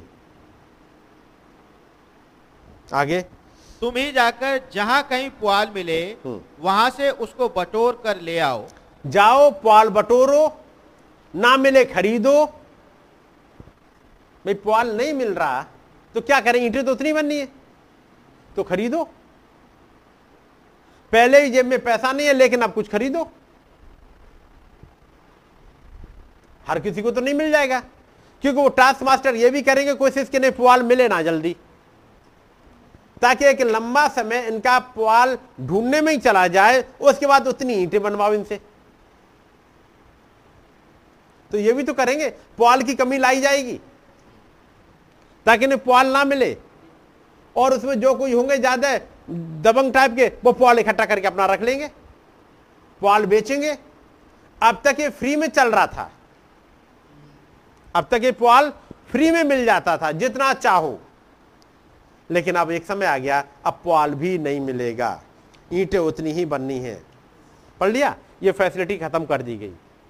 और जैसे ही लोगों को पता लगा कि पुआल भी अब बिकेगा तो जो अपने पुआल को ऐसे ही फेंक देते थे वो भी इकट्ठा करेंगे ताकि उसे भी इनकम कर ले। आगे, परंतु तुम्हारा काम कुछ भी नहीं घटाया जाएगा। इसलिए वे लोग सारे मिस्र देश में तितर बितर हुए कि पुआल के बदले खूंटी बटोरे। क्या हुआ, क्या बटोरे, खूंटी। खूंटी क्या होती है जी, किसकी? जो धान है, धान पुआल तो काट लिया गया, ये पहले अवेलेबल था, अब वो पुआल मिल ही नहीं रहा, तो अब क्या करेंगे, पुआल की जो जड़ रह गई, जो इतना इतना हिस्सा रह गया, अब उसी को ईंटों में मिलाएंगे। अब तक तो पूरा पूरा पुआल मिल जाता था, अब क्या कर रहे हैं? फूटी बटोरे। अब फूटी बटोरेंगे कैसे जी? अब खुरपी लेके चलो और खूटी बटोरो, कितनी मिलेगी? अब खुरपी लेके खोदे तो इतना बड़ा ऐसा मिलेगा, बस इतने बड़े जो इतने ही रह जाते जमीन में, बस ऐसे ही रह जाते, इतना बड़ा रहेगा खूंटी उसकी पॉल की। अब वो काट रहे हैं, अब तो पूरा पॉल मिल रहा था, अब वो नहीं मिल रहा, वो खूंटी मिल रही। अब उसी में इतना टाइम निकल जाता है और लोग पूरे उनमें फैल गए, कहेंगे भाई साहब आपका गेहूं वो कट गया है, पॉल तो आपने ले लिया, क्या हम खूंटी बटोर ले, खूंटी खोद ले? अब ये खूंटी खोद देंगे बेचारे, क्योंकि यही फ्री में मिल सकती है, पैसे से ये खरीद नहीं सकते, तो कुछ एक्स्ट्रा लेबर करके अब वो खूंटी वो करेंगे, खोदेंगे। पढ़ो 12वीं आयत। इसलिए वे लोग सारे मिस्र देश में तितर बितर हुए कि पुआल के बदले खूंटी बटोरें। परिश्रम कराने वाले यह कह कहकर उनसे जल्दी करते रहे कि जिस प्रकार तुम पुआल पाकर किया करते थे उसी प्रकार अपना प्रतिदिन का काम अब भी पूरा करो। और इस्राएलियों में से जिन सरदारों को फिरौन के परिश्रम कराने वालों ने उनका अधिकारी ठहराया था, उन्होंने मार खाई और उनसे पूछा गया, क्या कारण है कि तुमने अपनी ठहराई हुई ईंटों की गिनती के अनुसार पहले के समान कल और आज पूरी नहीं कराई? तब इस्राएलियों के सरदारों ने जाकर फिरौन की दुहाई यह कहकर दी, तू अपने दासों से ऐसा बर्ताव क्यों करता है? तेरे दासों की पुआल तो दिया ही नहीं जाता और वे हमसे कहते रहते हैं कि ईंटें बनाओ, ईंटें बनाओ। और तेरे दासों ने भी मार खाई है, परंतु दोष तेरे ही लोगों का है। अब इन्होंने जाके फिरौन के पास एक अर्जी अपनी लगा दी, मैं कहूं जैसे कोर्ट में चले गए, इस कानून के खिलाफ कोर्ट में चले गए, क्योंकि फिरौन के पास ऐसे अप्रोच नहीं हो जाती, फिरौन के अधिकारी हैं जो बीच में होंगे, ये इस कोर्ट में चले गए कि भाई हमें पुआल दिया जाए, तब हम ईंटें पूरी बनाएंगे, हमें ये रिलीफ जो मिलता था अब दिया जाए। लेकिन आगे आदेश क्या आया? फिरौन ने कहा, तुम आलसी हो, आलसी, इसी कारण कहते हो कि हमें यहोवा के लिए बलिदान करने को जाने दे, अब जाकर अपना तुम काम भागते हो, हम संडे की मीटिंग अटेंड करें, हम थर्सडे की मीटिंग अटेंड करें, हम ये करें, तुम आलसी हो, पूरे पूरे दिन वहां बैठे रहते हो, तुम्हें आना ही पड़ेगा, तुम्हें काम के लिए आना ही पड़ेगा, कहीं कोई नहीं बलिदान के लिए जाओगे। आगे, अब जाकर अपना काम करो और पुआल तुमको नहीं दिया जाएगा, परंतु ईंटों की गिनती पूरी करनी पड़ेगी। ये ऑर्डर निकल गया, सुप्रीम कोर्ट का भी डिसीजन यही हो गया। अब कहां जाए बेचारे ये? अब जाएंगे उनके पास जिनकी वजह से हुआ। 21 आयत। और उन्होंने मूसा और हारून से कहा, यहोवा तुम पर दृष्टि करके न्याय करे। अब ये लोग हैं जो कहते हैं यहोवा तुम पर दृष्टि करके न्याय करे, कारण क्योंकि तुमने हमको फिरौन और उसके कर्मचारियों की दृष्टि में घृणित ठहराकर हमें घात करने के लिए उनके हाथ में तलवार दे दी है। अब ये लोग हैं, आपको मिलेगा, ये चाह रहे हम यहीं रुके रहें, हम नहीं जाना चाहते, हम मुश्किलों में रहेंगे, हम यहीं रहेंगे, हम नहीं जाना चाहते। आपको मिलेगा एक लंबी भीड़ मिलेगी जो बार बार आके कहेगी हम नहीं जा रहे। और वो आकर के अब 14 अध्याय उसकी 12वीं आयत में कहते हैं, पढ़ो 12। क्या हम तुझसे मिस्र में यही बात न कहते रहे कि हमें रहने दे? हम तो हर बार यही कहते थे, जब मूसा तुम आते थे अपनी कुछ सुनाने के लिए, खुदावंद एक मैसेज लेके आया है, खुदाबंद ने हमें उस पहाड़ पर मुलाकात करी है, खुदाबंद ने कहा है कि मैं उतर आया हूं, ये बातें तुम जो कहते थे, हम तुमसे कहते बातें अपनी अपने पास तक रखो, हमें नहीं तुम्हारी सुननी, हम तो तुम्हारे चक्कर में चले आए और यहां पे फंस गए। हर जगह पे हम मुश्किल है। क्या ऐसे मुश्किल अब्राहम के सामने नहीं थे? अब्राहम के सामने थे। जब ये अब्राहम के सामने थे तो फिर आगे इन लोगों के सामने भी आएंगे और आपके सामने भी आएंगे। ये बहुत आसान वाली चीज नहीं है। खुदावन जो ब्लेसिंग देने जा रहा है उसके साथ में पहले टेस्टिंग चल रही है, ताकि ये पर्सन इस लायक है या नहीं है, क्या ये पहले से ठहराया हुआ है या नहीं है। क्योंकि जो पहले से ठहराया हुआ है वो टिका रहेगा, बाकी भीड़ की भीड़ चली जाएगी। तो यहां पर कुछ प्रोफेसी है। अब ये प्रॉमिस लैंड मिलेगी उन्हीं को जिनका नेचर, जिनका सोचना, जिनका काम करना अब्राहम की तरह होगा, जिसकी जिससे प्रॉमिस करी गई थी। प्रॉमिस लैंड भी उन्हीं के बच्चों के लिए पास जाएगी, है नहीं। सो जब पिछली बार जब देख रहे थे हम लोग कि जब मैसेज आता रैप्चर का, तो रैप्चर के बाद आगे की एक प्रोसेस है और वो लिखी है बे बातें जो होनी है, वो एक प्रोसेस आ रहा है कि क्या क्या होगा और कैसे होगा, वो वहाँ पर लिखा है, इसलिए उसे जरूर पढ़ लीजिएगा, ठीक है नहीं। और पिछली बार जो हम लोग देख रहे थे वहाँ पे जो मैं बोल रहा था कि जो भाई ब्रानम को एक आवाज़ सुनाई दे रही 2 times 2 equals 4, ये उसके लिए कहा गया है। Read Malachi chapter 4। और जो सिस्टर मीडा के लिए कहा गया था वहाँ पर डायरेक्टली एंजल ने बोला, और वो बोला था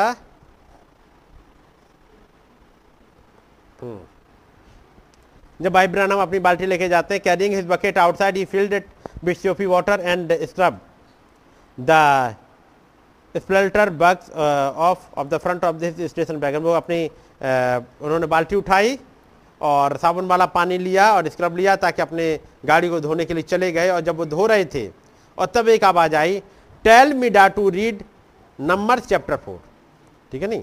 तो उस दिन में बोला इसका 2 times 2 equal to 4, वो यहाँ पे नहीं है। यहाँ पर दूत ने क्लियर बोला था tell मीडा to read chapter numbers chapter 12। मीडा से कहो जाकर के वो 12वां अध्याय गिनती का पढ़े, ठीक है नहीं।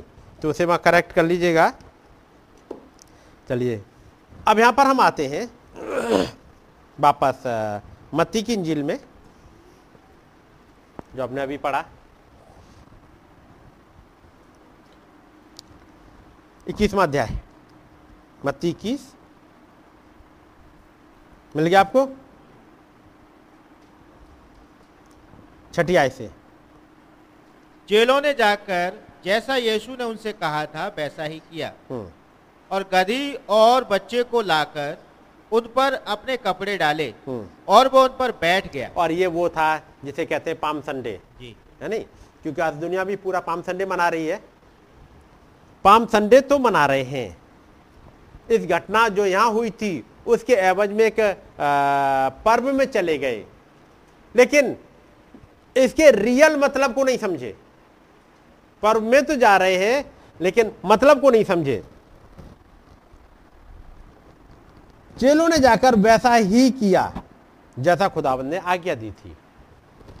जब प्रभु ने उनसे कहा, अपने चेलों से लिखा हुआ है पहली आयत में, जब वे यरूशलेम के निकट पहुंचे और जैतून पहाड़ पर बैतफगे के पास आए तो यीशु ने दो चेलों को यह कहकर भेजा सामने के गांव में जाओ, वहां पहुंचते ही एक गधी बंधी हुई और उसके साथ बच्चा तुम्हें मिलेगा, उन्हें खोलकर मेरे पास ले आओ। ये वाले पे मैसेज आप सुन चुके हैं, भाई ने प्रचार किया है, ये सब डिटेल्स प्रचार किए हैं। आगे, यदि तुमसे कोई कुछ कहे तो कहना कि प्रभु को इनका प्रयोजन है, तब वो तुरंत उन्हें भेज देगा। बस। और उसके बाद चौथी आयत के बाद जब पांचवी आयत आती है, तीसरी आयत के बाद जब चौथी आयत आती है, पढ़िएगा भाई। यह इसलिए हुआ कि जो वचन भविष्यवक्ता के द्वारा कहा गया था वह पूरा हो। सिय्योन की बेटी से कहो, देख तेरा राजा तेरे पास आता है, वो नम्र है और गधे पर बैठा है, वरन लादू के बच्चे पर।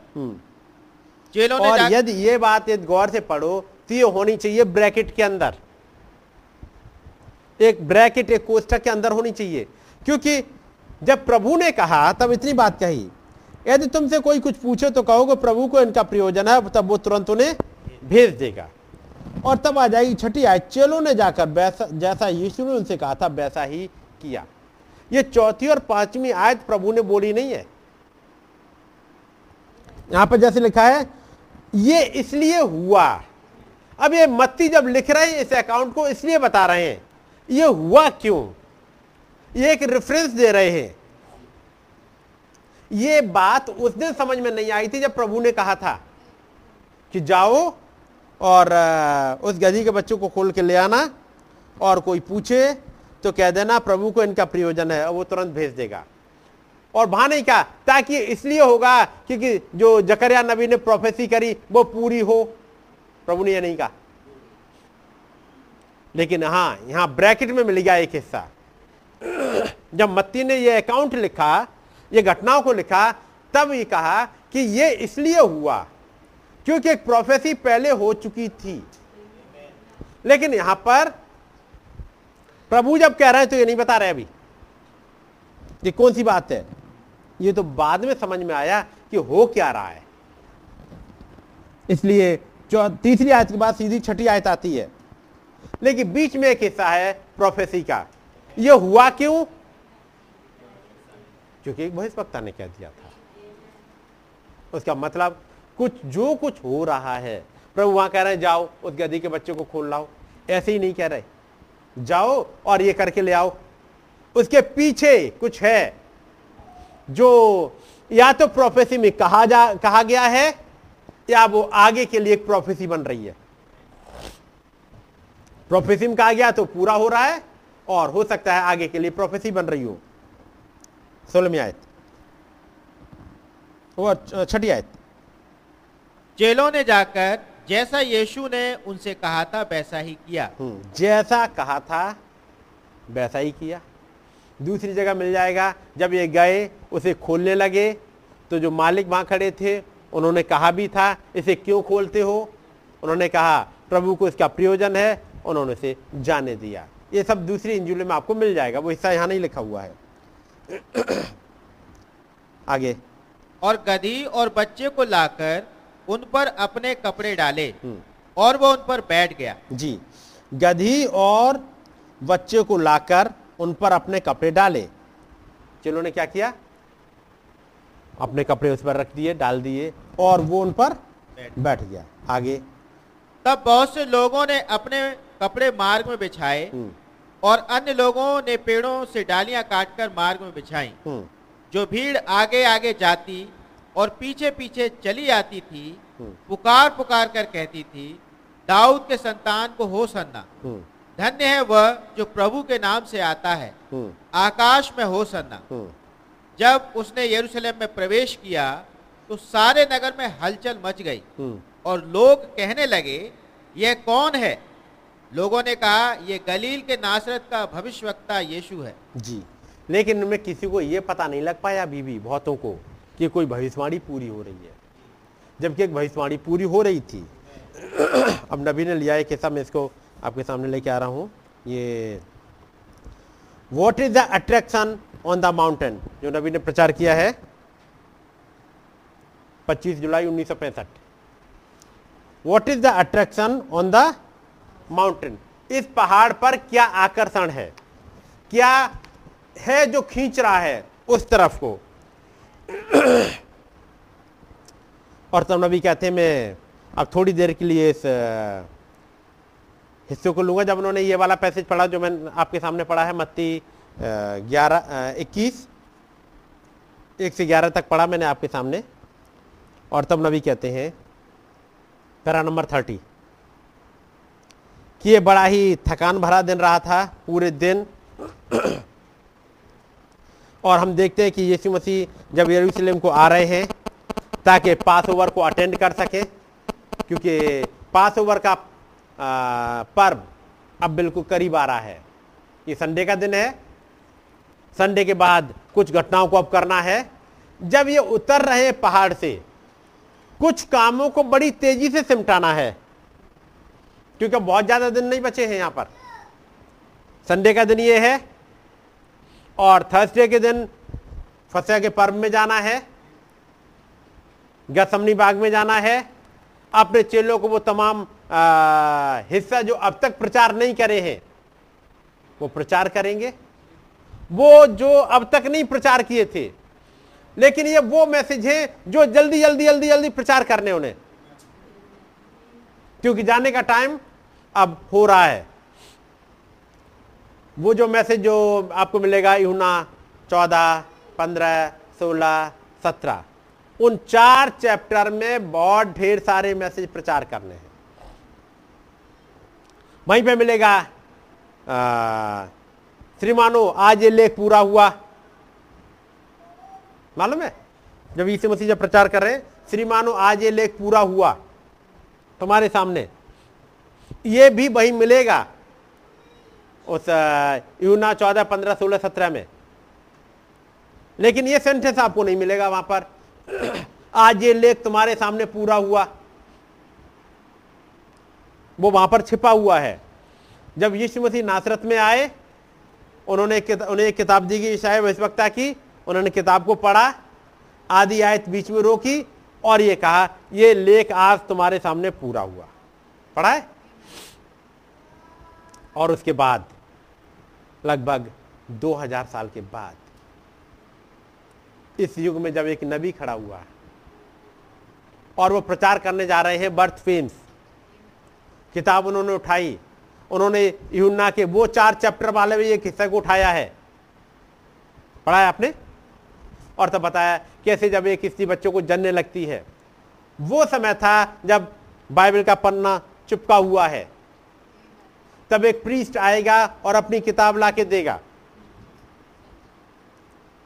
प्रीस्ट ने किताब दी, उन्होंने उसमें से पढ़ा, किताब लौटाई, उसके बाद उन्होंने प्रचार किया बर्थ फेम्स। वहां पर यह नहीं लिखा मिलेगा कि आज ये लेख तुम्हारे सामने पूरा हुआ, आप लोग ने पढ़ा है वहां लिखा है ऐसा कहीं कि आज ये लेख तुम्हारे सामने पूरा हुआ। वहां उन्होंने उस मैसेज को उठाया और बर्थ फेम्स प्रचार कर दिया। बर्थ फेम्स प्रचार करने के बाद अब जा रहे हैं अपने बच्चों को छोड़ने के लिए, रास्ते में एक दुकान पर रुकेंगे ताकि बच्चों के लिए कुछ खरीदे, और जैसे ही कार का दरवाजा वो खोलने जा रहे हैं अचानक से वो एंजल ऑफ द लॉर्ड आ गए, एक प्रेजेंस आ गई। और तब बताया जैसे वो जब वो नासरत में आया और वो पन्ना चिपक गया था, उसे याजक ने किताब दी, पूरी घटना घूम गई। और तब उसी में से उन्होंने जाके लौट के आए और प्रचार किया आज ये लेख तुम्हारे सामने पूरा हुआ। ये सेंटेंस वहां नहीं मिल रहा, वहां ये सेंटेंस तो मिलेगा लूका की इंजील में 4 अध्याय में, लेकिन ये सेंटेंस भी यहीं पर छिपा हुआ था बर्थ फेम्स के मैसेज के साथ ही। आज ये लेख तुम्हारे सामने पूरा हुआ, जब याजक आया किताब दी गई, ये घटना घट गई, लेकिन ये लाइन तो वहां लिखी हुई दिख नहीं रही है। अब देखिएगा यहां पर कौन कौन सी लाइन दिख रही थी। मत्ती 21, 5वीं आयत, सिय्योन की बेटी से कहो देख तेरा राजा तेरे पास आता है, वो नम्र है और गधे पर बैठा है वरन लादू के बच्चे पर। ठीक है, ये तो मत्ती ने कह दिया कि ये वाली बात पूरी हुई कि वो गधी के बच्चे पर सवार होके जा रहे हैं। लेकिन जब 9वीं आयत में आइएगा, भीड़ क्या कह रही है, जो भीड़ आगे आगे जाती और पीछे पीछे चली आती थी पुकार पुकार कर कहती थी दाऊद के संतान को होशन्ना। ये भीड़ जो पुकार रही है दाऊद की संतान को होशन्ना। आगे धन्य है वो जो प्रभु के नाम से आता है आकाश में होशन्ना। ये मालूम है उन्होंने कौन सी प्रोफेसी कहां से उठाई इस भीड़ ने, जो कुछ थे जिनकी कुछ समझ में आ गया, जो लिखा हुआ है धन्य है वो जो प्रभु के नाम से आता है। ये कोई भविष्यवाणी है जो भजन संहिता 118 में करी गई है। भजन संहिता 118 की प्रोफेसी देखिएगा, उसकी 26वीं आयत,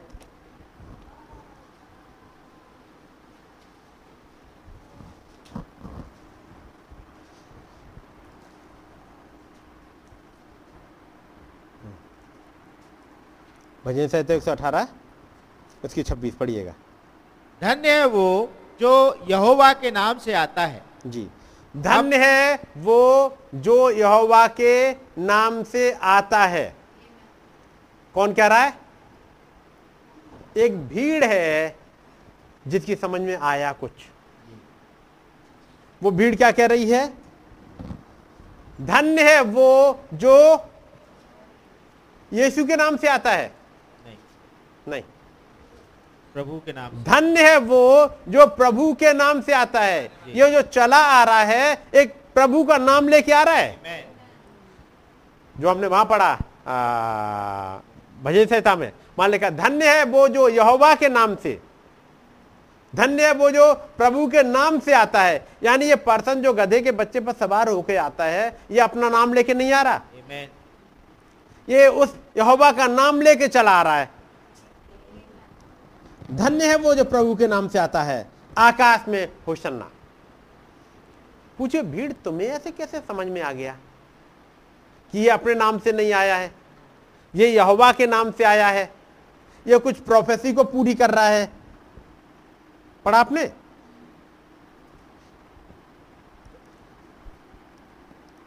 नौवीं आयत फिर से पढ़ना भाई। जो भीड़ आगे आगे जाती और पीछे पीछे चली आती थी, पुकार पुकार कर कहती थी, दाऊद के संतान को होशन्ना। धन्य है वो जो प्रभु के नाम से आता है, आकाश में होशन्ना। अब आपने देखा ये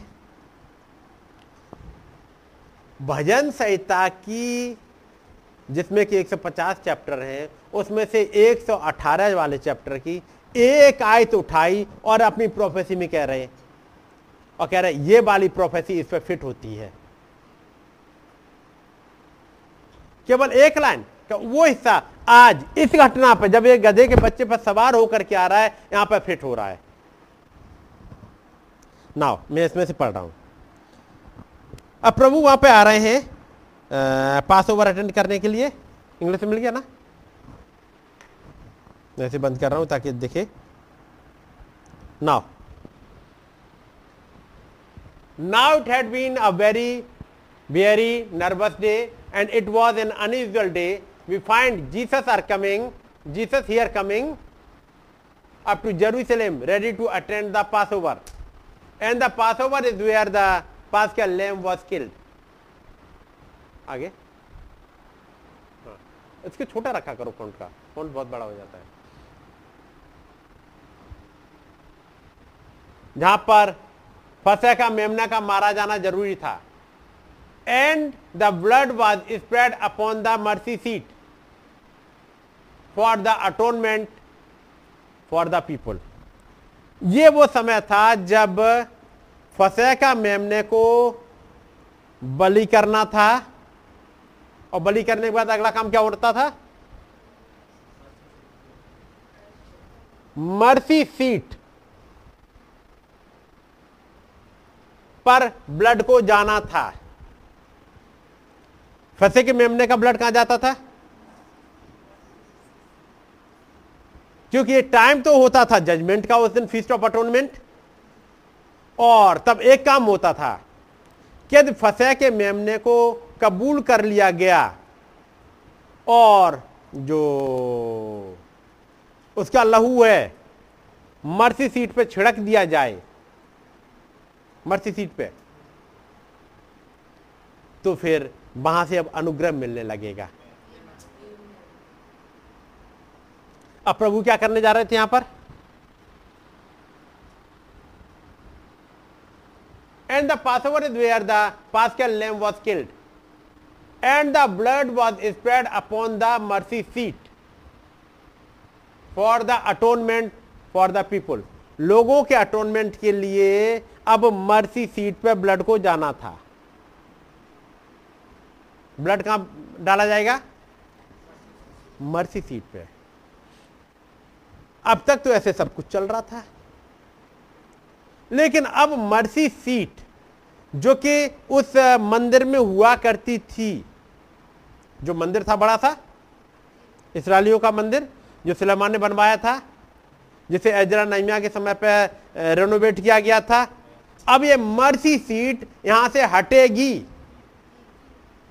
ये जो मेमना आ रहा है जो इस पहाड़ से उतर के आ रहा है, अब एक काम करने जा रहा है, अब मर्सी सीट यहां से चेंज होगी। मंदिर का पर्दा फटेगा, अब मर्सी सीट यहां से हट के कहीं और जाएगी। अब मर्सी सीट वो जो पत्थरों का मंदिर था उसमें नहीं रहेगी, ये मर्सी सीट हट रही है। और मर्सी सीट अब कहां बढ़ेगी आगे?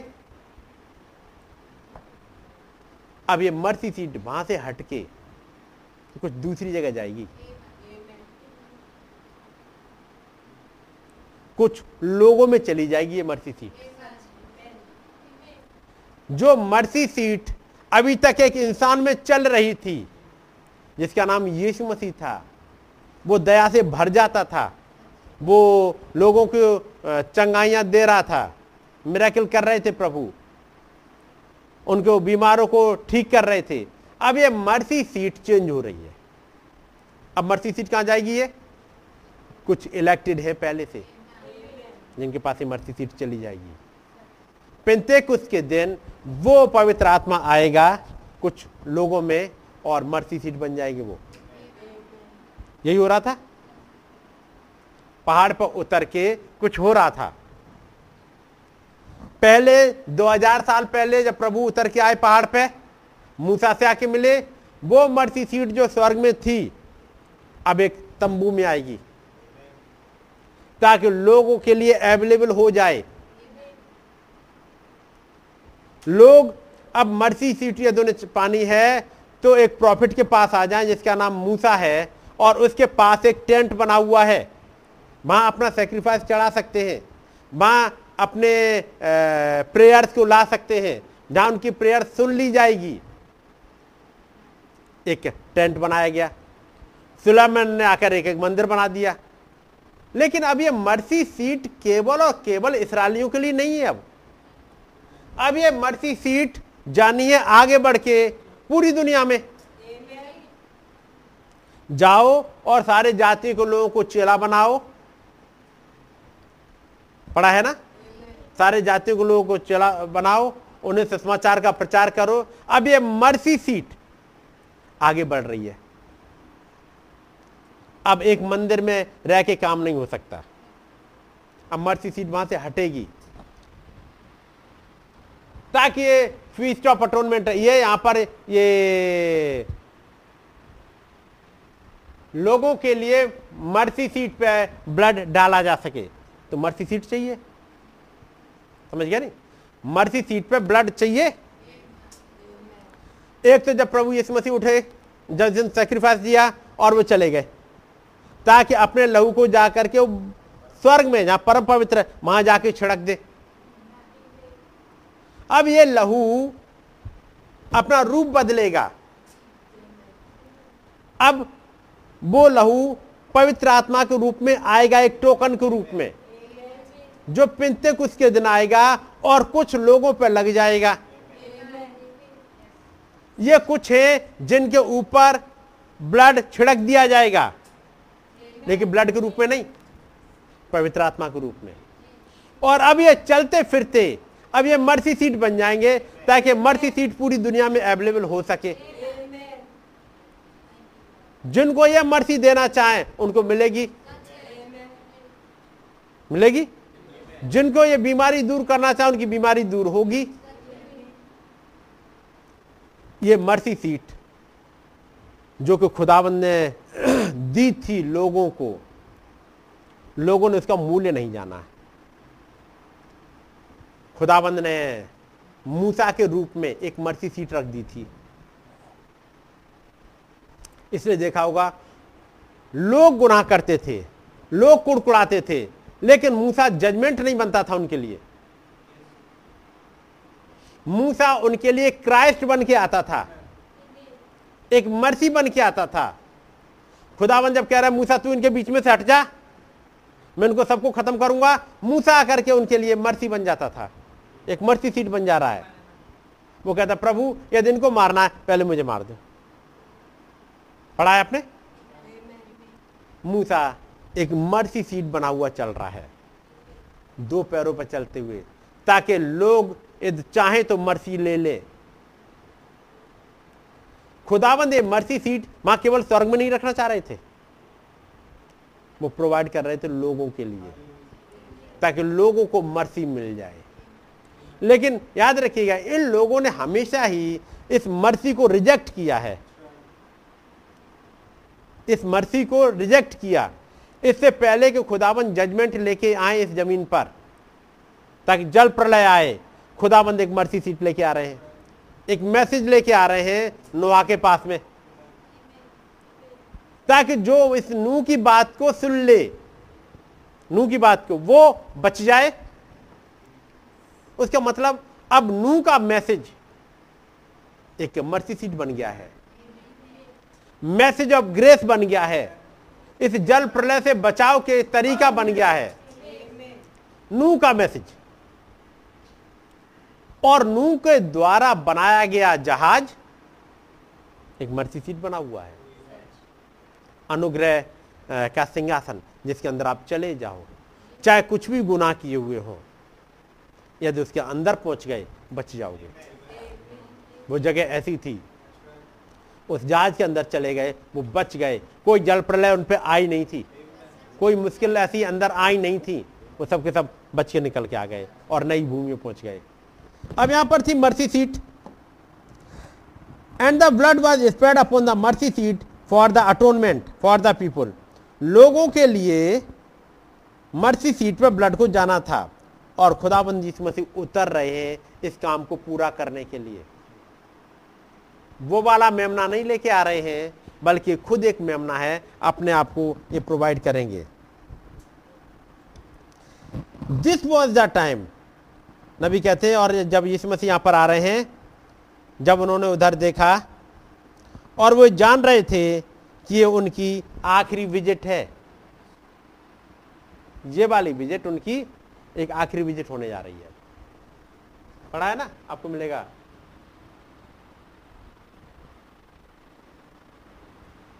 हाँ, and note that this was his final visit. अब ये जो विजिट है उनकी मर्सी सीट के रूप में एक आखिरी विजिट है। उसके बाद जब अगली विजिट आएगी, वो आएगी यहां पर फसह का मेमना बलि करने के लिए, जिसमें वो लोगों से मिलेंगे नहीं, जिसमें वो अपने चेलों के साथ ही होंगे और चेले पूछेंगे प्रभु आप कहाँ चाहते हो हम फसह तैयारी करें, और तब जाएंगे। चुपचाप एक जगह है वहां पर वो होगा, ये वाली जगह जहां पर फसह का मेमना बलि होना है, ये वाली जगह चेला कोई जानता नहीं है, एक सीक्रेट प्लेस है। इसलिए प्रभु ने कहा, जब चेले कह रहे हैं प्रभु आप कहां चाहते हो कि हम फसह तैयार करें, तो ये नहीं कहा कि फलाने के घर चले जाओ।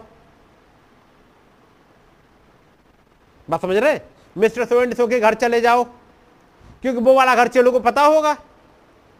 ये वो जगह है जहां वो ऐसे नहीं चिन्ह दे रहे हैं कि उसके घर चले जाओ, बल्कि क्या कह रहे हैं, एक चिन्ह के रूप में। हम ढूंढेंगे कैसे? उन्होंने कहा सिटी में जाओ, पढ़ा है। उसका मतलब ये सिटी में थे नहीं, ये सिटी से बाहर है, ये यरूशलेम में है नहीं। जो आप यहां पढ़ोगे ना कि ये फाइनल विजिट है, क्योंकि अगली विजिट होगी वो एक चुपचाप वाली आएगी। तो जब ये फाइनल विजिट है, बस थोड़ा ही समय और गुजरेगा, प्रभु इस यरूशलेम को छोड़ेंगे। तब उन्होंने कहा जब सिटी में जाओ, जब नगर में प्रवेश करो, तब तुम्हें एक पर्सन मिलेगा, उसके पीछे पीछे चले जाना। ये एक सीक्रेट प्लेस है जहाँ पर ये अटोनमेंट, ये फसह का पर्व उन्हें मनाना है। तब नबी कहते हैं this was the time that when he would be delivered into the hands of sinful man and they would kill him. ये वो समय आने वाला है तब, ताकि ये पापियों को हाथ में सौंप दिया जाएगा और उसे मार डालेंगे। नौ, अब मैं आगे एक हिस्सा पढ़ूंगा, 10वीं आयत 21 की। जब उसने यरूशलेम में प्रवेश किया तो सारे नगर में हलचल मच गई और लोग कहने लगे ये कौन है। आगे लोगों ने कहा ये गलील के नासरत का भविष्यवक्ता है, यीशु है। जी, अब यहाँ पर नबी जब इसी को मैसेज को लेते हैं, कहते वहाँ तमाम भीड़ की भीड़ वहाँ इकट्ठी हुई है। Para number 38 and then of course knowing that he was to be there and loved him and the way they did, they was waiting for him. There was a crowd that was probably pushing, shoving from one gate to the another one, watching out in every way, for they knew that one of the hours he would appear. They were watching. यहाँ पर कुछ ऐसे थे जो उसे देख रहे हैं, कहीं न कहीं से जरूर आएगा।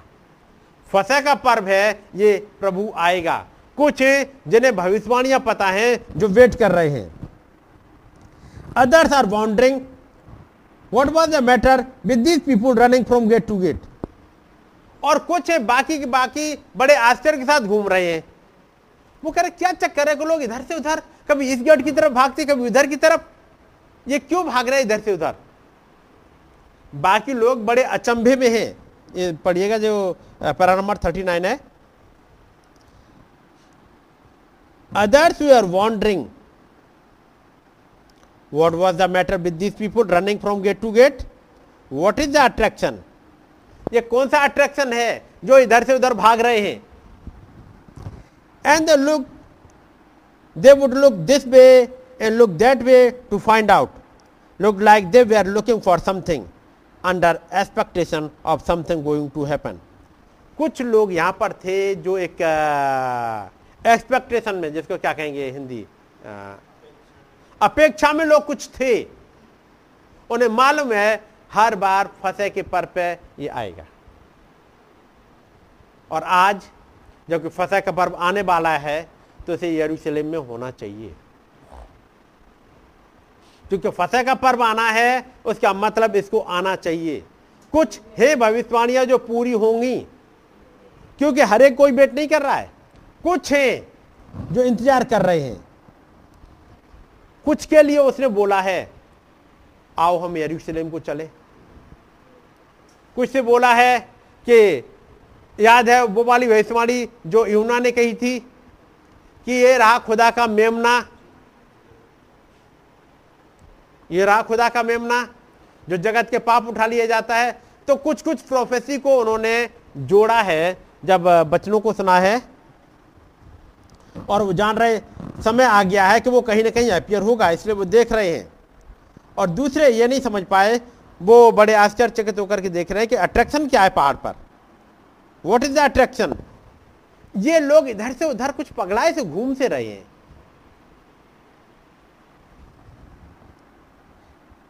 लेकिन कुछ थे वो कभी इधर देख रहे थे इस रास्ते से, कभी उस रास्ते से, ये पता करने के लिए कुछ तो होने वाला है। वो बड़ी अपेक्षा में थे कि कुछ होना है। Oh how I would like to change my text for a few minutes and say that was the matter today. नबी कहते हैं यही, मैं अपने टॉपिक को बदल रहा हूं क्योंकि यही वो तरीका है। That is what is the matter today, यही आज भी है। लोग उसके आने के राह ढूंढ रहे हैं, बड़ी अपेक्षाओं में हैं। हम प्रेशर को फील कर सकते हैं, कुछ तो हो रहा है। And they are seeking watching every move and every sign comparing it with the scripture. कुछ लोग हैं जो चिन्हों को, जो कुछ हो रहे हैं उनको देख रहे हैं। ये मैसेज का प्रचार किया है 25 जुलाई को, क्योंकि कुछ होने वाला है। और जब नबी ने, जब वो वहाँ से अफ्रीका की ट्रिप से लौटे हैं, जब उन्होंने ये मैसेज लिए हैं, उस समय वो प्रचार करना चाह रहे थे। तुरैयाँ, कटोरे, तुरैयों को, कटोरों को, उनको लेकर के प्रचार करके और मोहरों के साथ मिलाएं और बताएं कि हम किस समय में रह रहे हैं। यही था प्लान।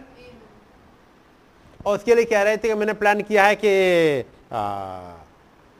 यहाँ पर तीन चार दिन की मीटिंग करेंगे या हफ्ते भर की कुछ ऐसी मीटिंग करने जा रहे थे, लेकिन जगह नहीं मिल पाई थी, तो आगे वो 3 संडे में बांट देंगे मीटिंग को। जफरसन विलेज में रुक के 3 संडे में, और तो कह रहे हैं अब हमें यहाँ पर 6 मीटिंग मिल जाएंगी। संडे को 2-2 मीटिंग होती जाएंगी और हमें 6 मीटिंग मिल जाएंगी, और इन वाली मीटिंग में हम वो मैसेज को लेके चलेंगे। जब ये प्रचार कर रहे हैं ना अभी, what is the attraction on the mountain, सुबह प्रचार किया है अनवांटेड वंस, शायद unwanted ones of the end time, अंतिम समय के अभिषेक। उसके बाद अब आएगा 1 अगस्त, इसके बाद 1 अगस्त को मैसेज लेके आएंगे। वो एक सीक्वेंस से जरा बता देना जो मैं लेके आता हूँ सीक्वेंस से।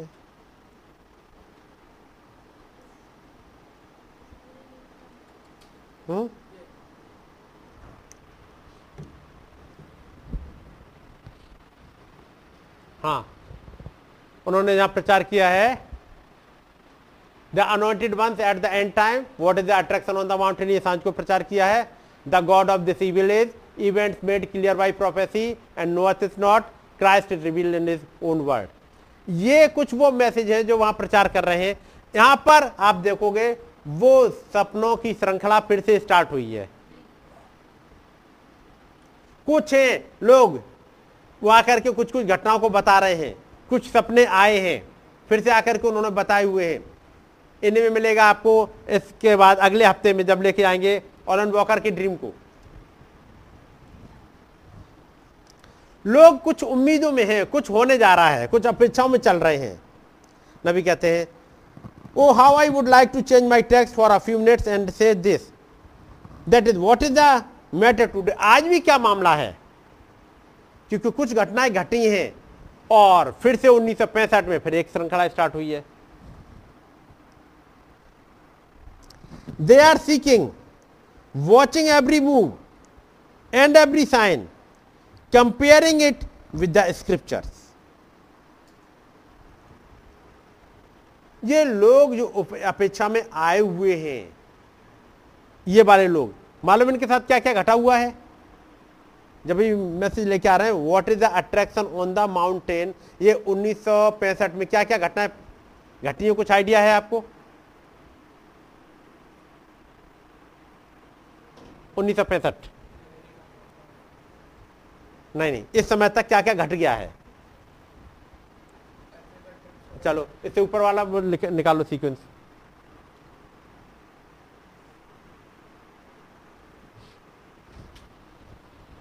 और पीछे चले जाओ,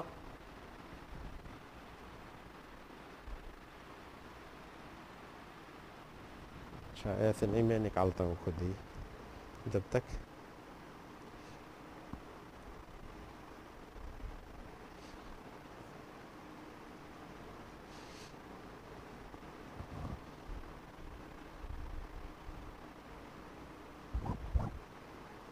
मैं लेके आता हूँ, ये है 1965 का मैसेज, और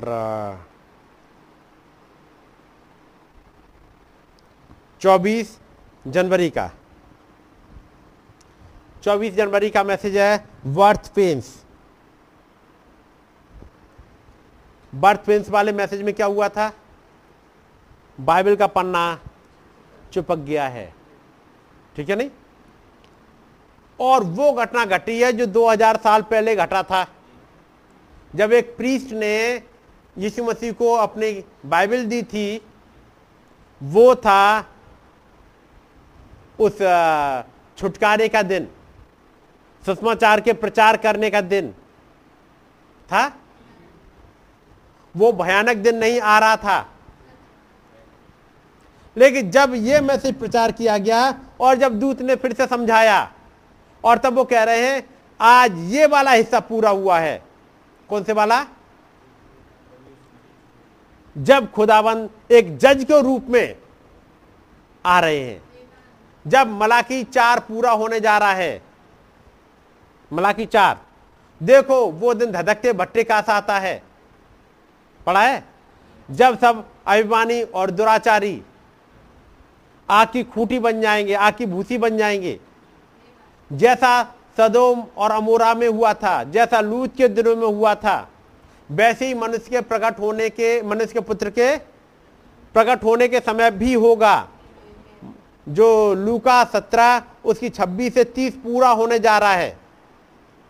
ये वो समय आ गया है। ये वाले मैसेज आप पढ़ोगे गहराई से तो आपको समझ में आएगा नबी अब कहना क्या चाह रहे हैं, क्योंकि कुछ कुछ घटनाएं घट चुकी हैं, मोहरें खुल चुकी हैं। जब मोहरें खुली तब कुछ घटना घटी थी, तब एक अट्रैक्शन था उस पहाड़ पे, तब एक किताब आई थी। उस पहाड़ पे एक अट्रैक्शन है, क्या है? खिंचाव। क्योंकि यहां पर जब उन्होंने ये प्रचार किया वर्थ 24 जनवरी को, उसके बाद अगले दिन प्रचार कर रहे हैं this day this scripture is fulfilled, आज ही ये लेख पूरा हुआ है, ये मैसेज आज ये लेख पूरा हुआ है। ऐसे ही नहीं आया, एक घटना के बाद आया है। जब बाइबल के पन्ने चिपक गए हैं, उन्होंने बर्थ पेन से प्रचार कर दिया है, अभी नबी को भी नहीं पता ये घटना थी क्या, और जब वो अपने बच्चों को छोड़ने के लिए जा रहे हैं और तब दूत ने आके बताया ये घटना घट गई, ये घटना घट चुकी है। कौन सी वाली? आज ये लेख पूरा हुआ। याद रखिएगा इस समय तक जनवरी में भी वो फोटो अभी टर्न हुआ नहीं है, इसलिए वो वेट कर रहे हैं प्रकाश बाग 10:1 के पूरा होने का। कर रहे थे प्रचार श्रीमानो, क्या है वो समय में उन्होंने प्रकाश बाग 10 ही उठाया। श्रीमानो क्या है वो समय है, और वेट कर रहे हैं कि वो समय आने वाला है। 1963 में यह घटना घट गई, फोटो आ गया, लेकिन फोटो भी टर्न नहीं हुआ है। उससे पहले जनवरी का महीना आ गया और ये प्रचार कर रहे हैं वर्थ पेंस, और कह रहे हैं आज ये लेख तुम्हारे सामने पूरा हो गया। उसके बाद फरवरी के महीने में आए, वापस जेफरसन विले लौटे हैं। ये जो प्रचार किया था आज ये लेख पूरा हुआ, ये फीनिक्स में प्रचार किया था जहां पर यह घटना घटी है, बाइबल का पन्ना चिपक गया है। यह फिनिक्स की बात है, और फिनिक्स वो जगह है एरिजोना में ही, ट्यूसान के पास, दूसरा सिटी जहां पर नबी प्रचार करने जाते हैं फिनिक्स में, और एरिजोना में जो ट्यूसान है वहां पर रह रहे हैं। ये ट्यूसान में ही क्यों जाके रहे? दूत ने क्या बोला था? पश्चिम में चले जाओ, या दूत ने बोला ट्यूसान चले जाओ? जी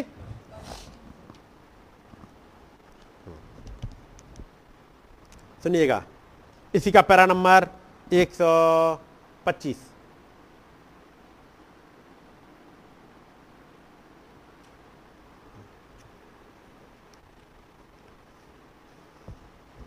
नबी कहते हैं मैं गया और मैंने अपनी किताब उठाई। कौन सी किताब? वो डायरी, जैसे वो अपनी तमाम घटनाओं को लिख लिया करते थे। 125 I went in and got my book, looked into it and it said it shall come to pass 8 years later. अभी 8 साल हो चुके हैं 1963 में उस वाली घटना को। यहाँ ये कहा गया था पश्चिम में चले जाना, और वो घटना कब थी? जब वो लौट रहे हैं वहाँ से, जो प्रचार करने गए थे भाई फ्रेड सॉथमैन के यहाँ, शायद फ्रेड सॉथमैन थे या जीन नॉर्मन थे। हाँ जी, जीन नॉर्मन थे। और वहाँ उन्होंने कहा यदि मैं आपकी जगह होता तो मैं इस जगह को छोड़ देता। उसके बाद जब लौट के आ रहे हैं खुदाबंद एक दर्शन दे रहे हैं, तब उन्होंने उस दर्शन को लिख लिया है, और तब कह रहे हैं कि मैंने अपनी वो किताब उठा ली और क्योंकि वो पहले गए। वो कह रहा है कि मुझे जब मेरा दोस्त मड है, मैंने उससे पूछा तो उसने बताया कि अभी यहाँ पर रोड बनने जा रही है। मैं अपने घर गया, मैंने अपनी पत्नी को बताया कि कुछ होने वाला है, ये 10 से 10 लॉर्ड है, कहीं ये हुआ है, कहीं लिखा हुआ है। मैं गया मैंने अपनी किताब निकाली और अपनी किताब निकाली जो 8 साल पहले कहा गया था आगे। And then when I looked at it I said it is time now. अब यह समय है हमारा यहां से मूव करने का। Honey we must turn west, हमें पश्चिम की तरफ चले जाना चाहिए। आगे आगे बढ़ाओ ना, हाँ मैं इसी से पढ़ दे रहा हूं, सुनो। 2 days आफ्टर दैट, 2 दिन के बाद, standing in the room about 10 o'clock one morning, कह रहे हैं 2 दिन के बाद जब मैं 10 बजे करीब वहां बैठा हुआ था, मैं खुदावंत की आत्मा में उठा लिया गया। I went into the spirit of God, I saw that little cluster of the doves flying, looked at them little birds. और तब मैं जब आत्मा में उठा लिया गया मैंने उन डब्स को वहाँ पर झुंड में उड़ते हुए देखा। क्या आपको याद है? I seen 7 angels form of a pyramid, मैंने पिरामिड के रूप में 7 दूतों को आते हुए देखा। कम रसिंग इन टू मी सैड, और तब दूतों ने क्या कहा? Turn westward, go to Tucson. केवल इतना ही नहीं कहा पश्चिम चले जाओ, go to Tucson, be 40 miles north way east, and you will be picking a cocklebur और a wool header they call it there of your cloth. तुम पश्चिम की तरफ चले जाओ, ट्यूशान जाओ। उसके बाद दूत क्या बताएंगे? Be 40 miles north east. कौन से वाले सड़क पर जाना है, कौन सा वाला हाईवे पकड़ना है, कौन से वाले रोड पर जाना है? ऑफ योर क्लोथ, और अपने कपड़ों से, जब वो कॉकलवर निकाल रहे होगे। Brother fresh साउथमैन sitting there looking at me right ना, वो भाई साउथमैन वहाँ बैठे हुए तो मेरी तरफ देख रहे हैं। ये उस सुबह का समय था, मैं भूल गया था इसके बारे में। I said a blast went off like an earthquake, एक भूकंप की तरह, एक भूडोल की तरह एक ब्लास्ट हुआ और इसने उस पूरे उसको हिला दिया था। I don't see how a man could survive it, मैंने सोचता कि आदमी कैसे जिंदा रहेगा। मैं डरा हुआ था, मैं वहाँ फिनिक्स में खड़ा हुआ। आप लोग आज जो वहाँ पर जो उस दिन थे जिन्होंने सुना था, आज जो सुन रहे हैं यहाँ पर रिकॉर्ड वो गवाह है। I preached on the sermon sirs what time is it, श्रीमानो क्या ये वो समय है? वेयर आर वी एट, हम कहाँ पे आ गए हैं? इन तमाम चीज़ों के पीछे नबी बताना क्या चाह रहे हैं? इस पहाड़ पे जो कुछ हुआ था वो अट्रैक्शन था क्या, हुआ क्या था, मतलब वो घटना कौन सी घटी थी जब वो धमाका हुआ? वो कौन सी घटना थी जब हाथ में तलवार आई है? ये कुछ प्रोफेसी हैं। और मैं वापस आता हूं, नबी जब बात कर रहे हैं what is the attraction on the mountain, कुछ यहां पर कुछ लोग उसमें थे उम्मीद में कुछ होने जा रहा है। अब उन्होंने 24 जनवरी 1965 को वर्तविंस प्रचार किया है, 25 जनवरी 1965 को श्रीमानो क्या ये आज ये लेख पूरा हुआ ये वाला प्रचार किया है। और उसके बाद वापस वो जफरसन विले में आ जाते हैं। जफरसन विले में 17 फरवरी को प्रचार कर रहे हैं, a man running from the presence of the Lord, एक आदमी जो कि खुदावंत की प्रेजेंस से भाग रहा था, भाग रहा है। ये है कौन? मूसा, एक और मूसा। क्यों भाग रहा है?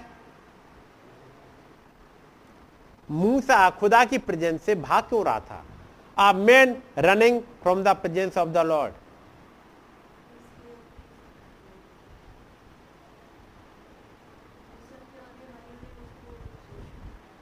जोर से, इसलिए भाग रहा है क्योंकि उसके अपने लोग ही उसे रिजेक्ट कर रहे हैं। वो बताना चाह रहा है और लोग सुन नहीं रहे। a man running from the presence of the Lord.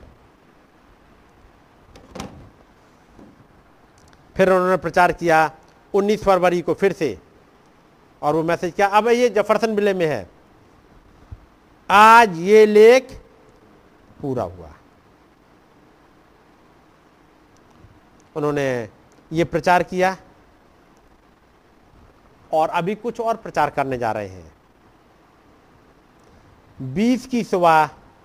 20 फरवरी को उन्होंने एक प्रचार किया है, छोटा सा ही है, वो है वेडिंग सेरेमनी। और 20 के बाद फिर क्या प्रचार किया है,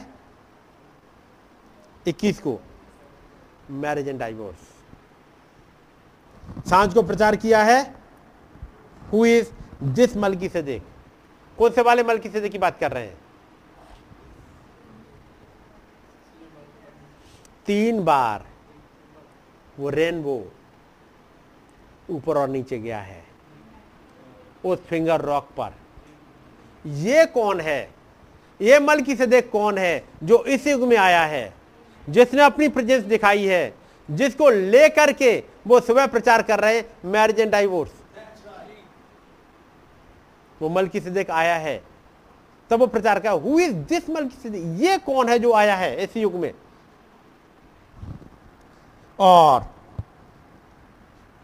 21 फरवरी के बाद अब एक मैसेज आता है, वो है ईस्टर सील। 10 अप्रैल को, अप्रैल का महीना आ गया, ईस्टर का दिन है, तो प्रचार कर रहे हैं ईस्टर सील, ठीक है नहीं। और जब ईस्टर सील को प्रचार किया है, उसके बाद कौन सा मैसेज आ रहा है, it is the rising of the sun. ये मैसेज आया तो क्या घटा है, ये वो समय है जब तस्वीर घुमाई गई है और ये क्लियर हो गया कि प्रकाशित वाक्य 10 घट चुका, प्रकाशित वाक्य 10 एक हिस्ट्री बन गया, मोहरें खुल चुकी, कमिंग ऑफ द लॉर्ड हो चुकी है, मैरिज एंड डाइवोर्स प्रचार किया जा चुका है। ये मल्कीसेदेक कौन है, आज ये लेख पूरा हुआ है। जब ये मैसेज खट खट खट आ रहे हैं तो कुछ हैं लोग जो कि उम्मीद में आ गए, कुछ हैं जिन्हें चीज समझ में आ गई है। ऐसी 2000 साल पहले कुछ चेले हैं, जब उन्होंने उन घटनाओं को देखा है, क्योंकि आप पढ़ोगे उन्हीं समय पर जब प्रभु यहां पर आ रहे हैं, इसमें यरूशलेम में। अब जरा ये घटना दिखाता हूं, शायद मरकुस में मिल जाए मुझे, मार्कुस में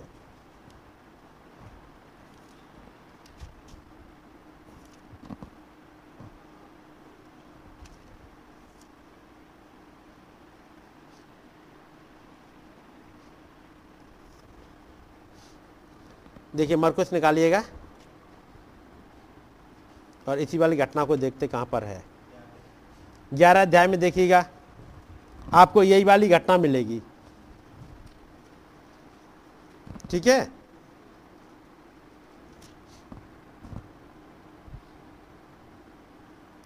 मरकुस 11 में यह घटना आ गई,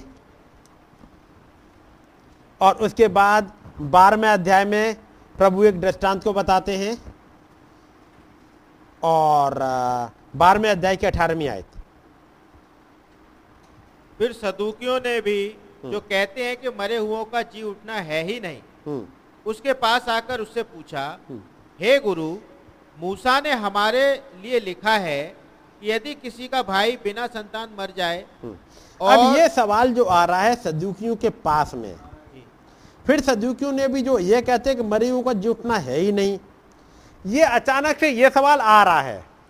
कब आ रहा है, जब ये पाम संडे वाला दिन गुजर गया है, उसके बाद ये घटना है। मैं घटनाओं पर लेके आ रहा हूं आपके पास। 13वां अध्याय,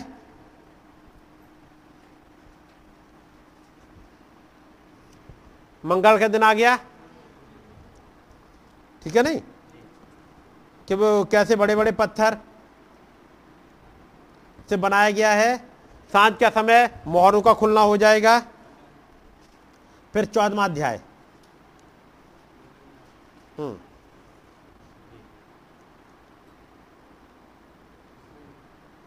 चौदहवां अध्याय पढ़ो पहली आयत से। 2 दिन के बाद फसह और अख़मीरी रोटी का पर्व होने वाला था।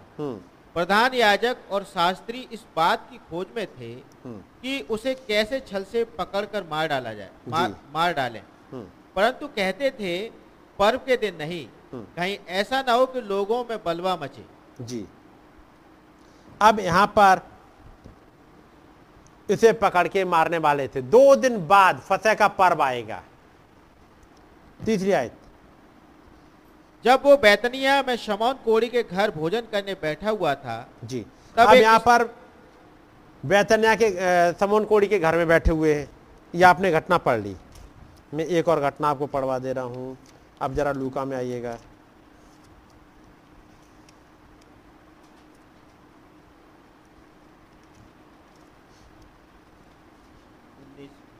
हम्म, 19 अध्याय। 19 अध्याय के बाद आपको ये सारी घटनाएं फिर से मिल जाएंगी। 19 अध्याय में ये आपको मिल जाएगा गधी के बच्चे पर सवार होना। उसके बाद वो घटना जो यीशु मसीह ने मरकुस में भी कही थी। उसके बाद फिर से सदूकी आ जाएंगे उस बात को लेकर के। 27 आयत में देखो। फिर सदूकी जो कहते हैं कि मरे हुओं का जी उठना है ही नहीं। जी, उसके बाद 21 अध्याय आ जाएगा और जिसमें वो मंदिर के बारे में फिर से बातचीत करेंगे। और उसके बाद अख़मीरी रोटी का पर्व आने वाला है। ठीक है, नहीं? अब ये घटना एक हो गई। अब एक घटना जरा यूहन्ना में फिर आते हैं।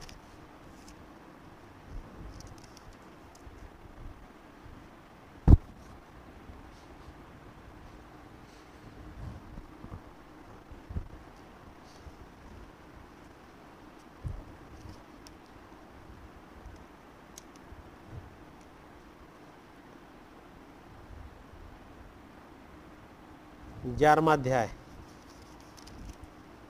इसमें देखो वो मिल रहा है आपको कि नहीं।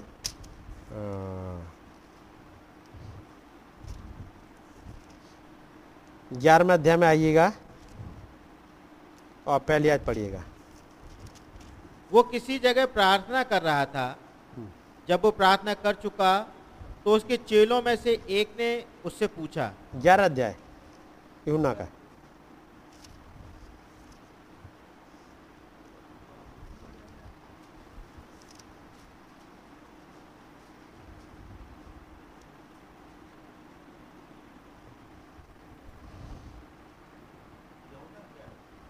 11। मरियम और उसकी बहन मार्था के गांव बैतनिया में लाजर नामक एक मनुष्य बीमार था। ये वही मरियम थी जिसने प्रभु पर इत्र डालकर उसके पांव को अपने बालों से पोंछा था।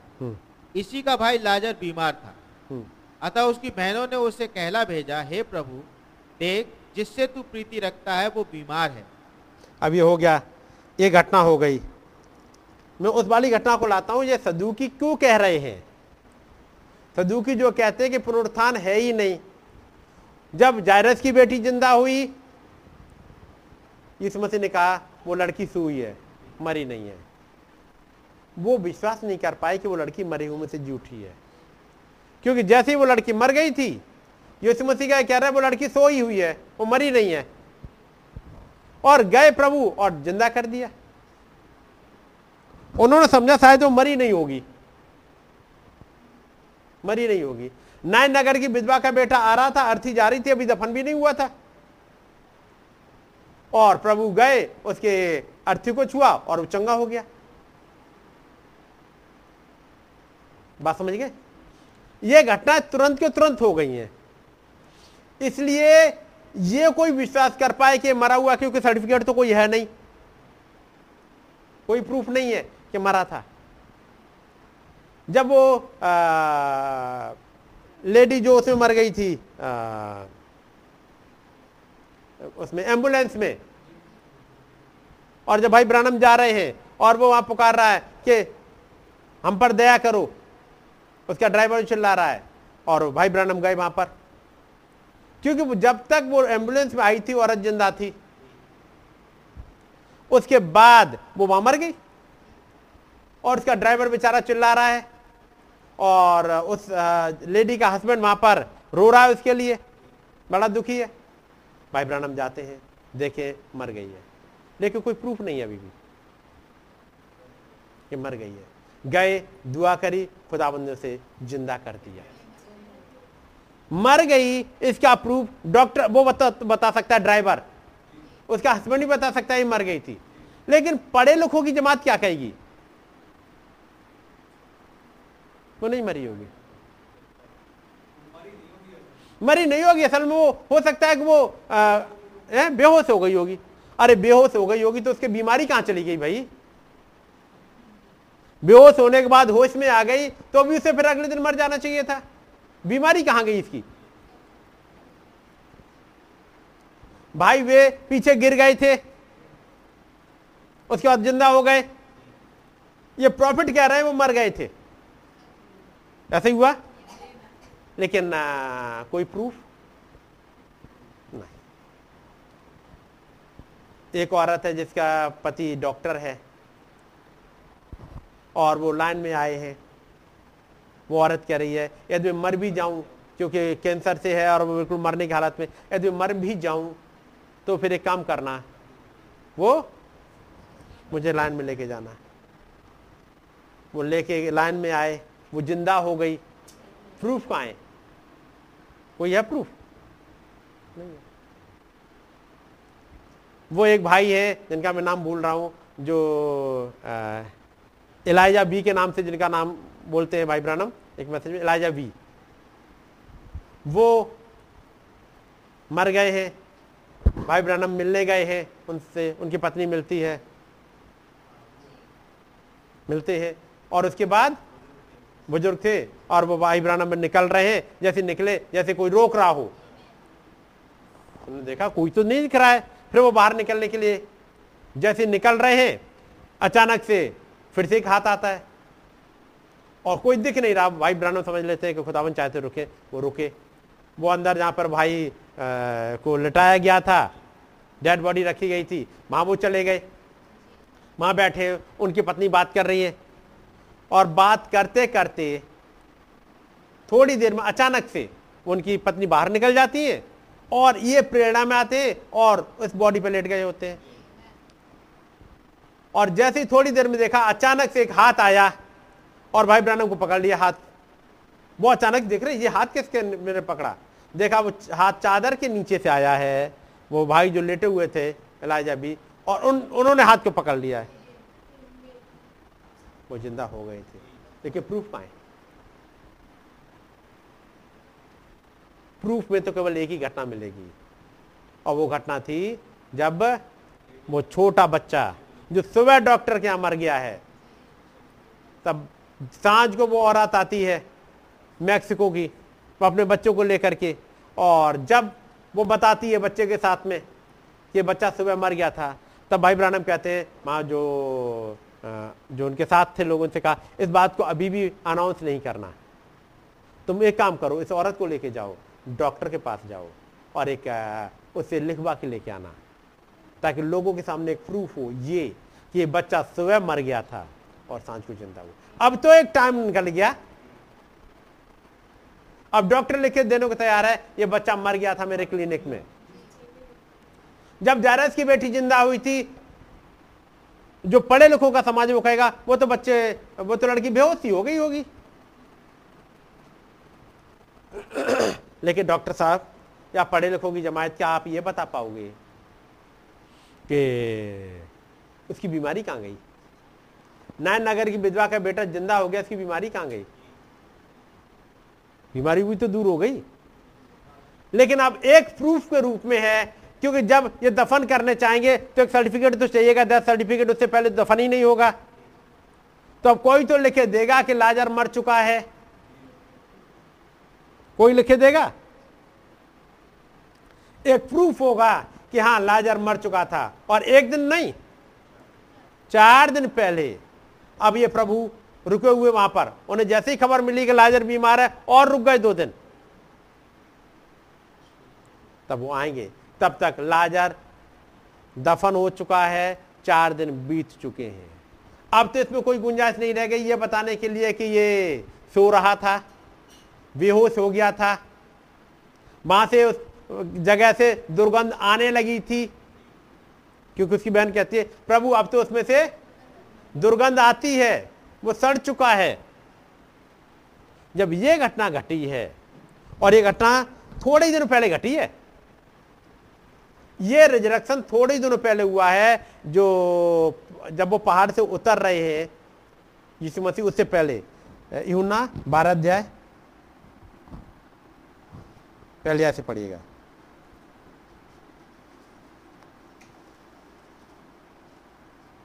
जब फसह से 6 दिन पहले,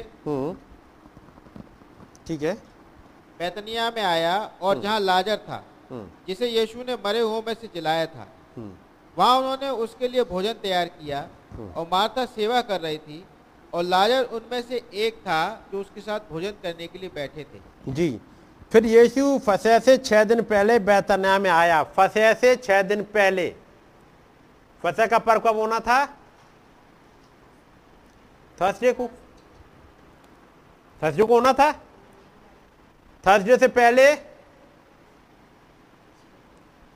6 दिन गिन लो।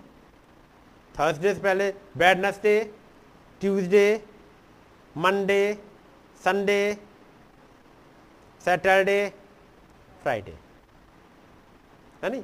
वो फ्राइडे के आसपास की घटना, फ्राइडे सैटरडे के आसपास। अब यहां पर बैठे हैं, यहां लिखा है फिर यीशु फसह से 6 दिन पहले बैतनिया में आया जहां लाजर था जिसे यीशु ने मरे हुओं में से जिलाया था। कब?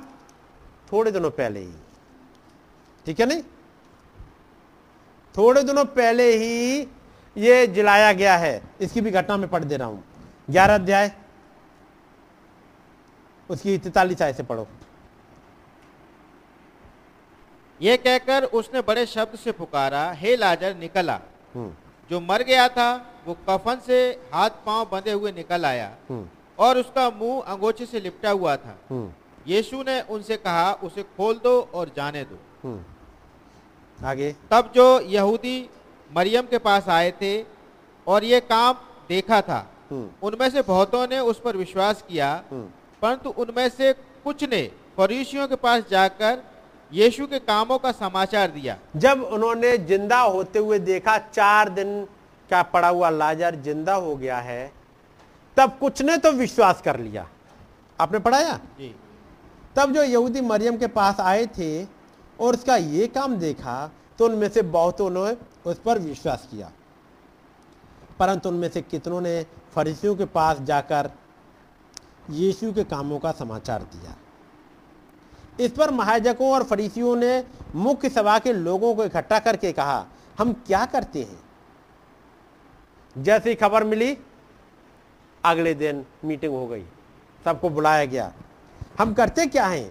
यह मनुष्य तो बहुत चिन्ह दिखाता है, और ये चिन्ह यहां तक दिखाता है कि मरे हुए भी जिंदा हो रहे हैं।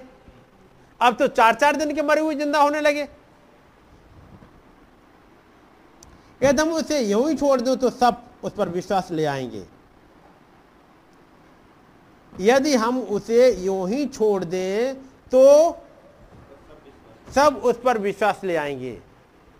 तो हम क्या करें? अब हम हर एक वो काम करेंगे ताकि लोग विश्वास ना लाएं। आप समझ रहे हैं इनका प्लानिंग क्या है? यदि हमने उसे ऐसे ही छोड़ दिया तो लोग उस पर विश्वास ले आएंगे, इसलिए हर एक वो काम करो ताकि लोग विश्वास ना ला पाए इस पर। इसके आगे इसमें कुछ भी उड़ाना हो, अफवाह उड़ाओ, यहां तक इसको मारना भी हो तो भी मारो। पढ़िएगा आगे, यदि हम उसे यूं ही छोड़ दें तो उस पर सब विश्वास ले आएंगे। क्योंकि आदमी तो बहुत ज्यादा चिन्ह दिखा रहा है, ये प्रभु उसे प्रभु नहीं मान रही है, ये आदमी तो बहुत ज्यादा चिन्ह दिखा रहा है, यदि हमने इसे ऐसे ही छोड़ दिया तो फिर सब विश्वास लाएंगे। और हम चाह नहीं रहे कि विश्वास लाएं, लोग जी उठे। आगे, और रोमी आकर हमारी जगह और जाति दोनों पर अधिकार कर लेंगे। तब उनमें से कायफा नामक एक व्यक्ति ने, जो उस वर्ष का महायाजक था, उनसे कहा, तुम कुछ भी नहीं जानते, और न यह समझते हो कि तुम्हारे लिए यह भला है कि हमारे लिए एक मनुष्य मरे और सारी जाति नष्ट ना हो। यह बात उसने अपनी ओर से न कही, परंतु उस वर्ष का महायाजक होकर भविष्यवाणी की कि यीशु उस जाति के लिए मरेगा। अब महायाजक का कहने का मतलब समझो, महायाजक क्या कह रहे हैं। तब उनमें से कायफा नामक एक व्यक्ति ने जो उस वर्ष का महायाजक था उनसे कहा, तुम कुछ भी नहीं जानते जी, और न ये समझते कुछ भी नहीं जानते। ये सेंटेंस आएगा क्यों?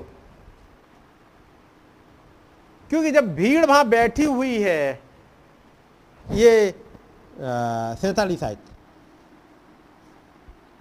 इस पर प्रधान याजकों और फरीसियों ने महासभा बुलाई और कहा, हम क्या करते हैं जी। क्या हुआ? एक महासभा। महासभा का मतलब एक दो लोग नहीं, महासभा में सारे इकट्ठे हुए जो होते हैं वहां के मेंबर। अब बताएंगे क्या करें, बताओ। एक सवाल ये आ गया उस वाली मीटिंग में, हम क्या करें। तो कुछ कहेंगे लगता है वो भविष्यवक्ता है, हो सकता है दो चार हो, अब यहां पर नहीं लिखा, हो सकता है जायरस जैसे कोई हो, कुछ वो यहूदी भी जिसके ऊपर लिखा है उन्होंने विश्वास कर लिया, वो भी उसमें बैठे हों।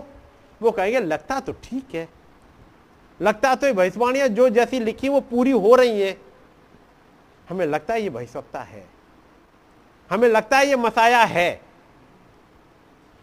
दूसरों ने कहा होगा नहीं कुछ नहीं है, ये जादूगर है, ये बालजबूब है, ये कुछ है, ये तमाम चीजें जब बता रहे हैं। अब वो महायाजक खड़े हुए, वो क्या कह रहे हैं। 49। तब उनमें से कायफा नामक एक व्यक्ति ने जो उस वर्ष का महायाजक था उनसे कहा, तुम कुछ भी नहीं जानते जी। उन्होंने खड़े होकर डांट दिया था, चुप, तुम्हें कुछ नहीं आता पता क्या कैसे चीजें एक्शन में लाई जाती हैं, क्या करा जाता है। तुम क्या चाहते हो पूरी जाति बर्बाद हो जाए? बेटर तो यही है एक आदमी मरे, हो सकता कुछ फेवर में हो यीशु मसीह के, जब वो प्लान कर रहे हैं कि उसे मारने का प्लान करा जाए, इस आदमी को खत्म कर दो। तो कोई एक आदमी खड़ा हुआ होगा, वो बोलेगा लेकिन ऐसा तो उसने कुछ नहीं किया कि वो मारा जाए, उसने तो केवल मरे हुए को जिंदा किया है। अब आप खुद ही देखो, जो वो 4 दिन का लाजर, 4 दिन का मरा हुआ लाजर जिंदा हो गया, उसने क्या गलत काम किया है? उसने जब भीड़ भूखी थी उसने खाना खिला दिया। हाँ वो टैक्स पे नहीं करता है तो कोई बताएगा, लेकिन उसने टैक्स भी पे किया है, उसने व्यवस्था को नहीं तोड़ा, वो तो सारे काम कर रहा है।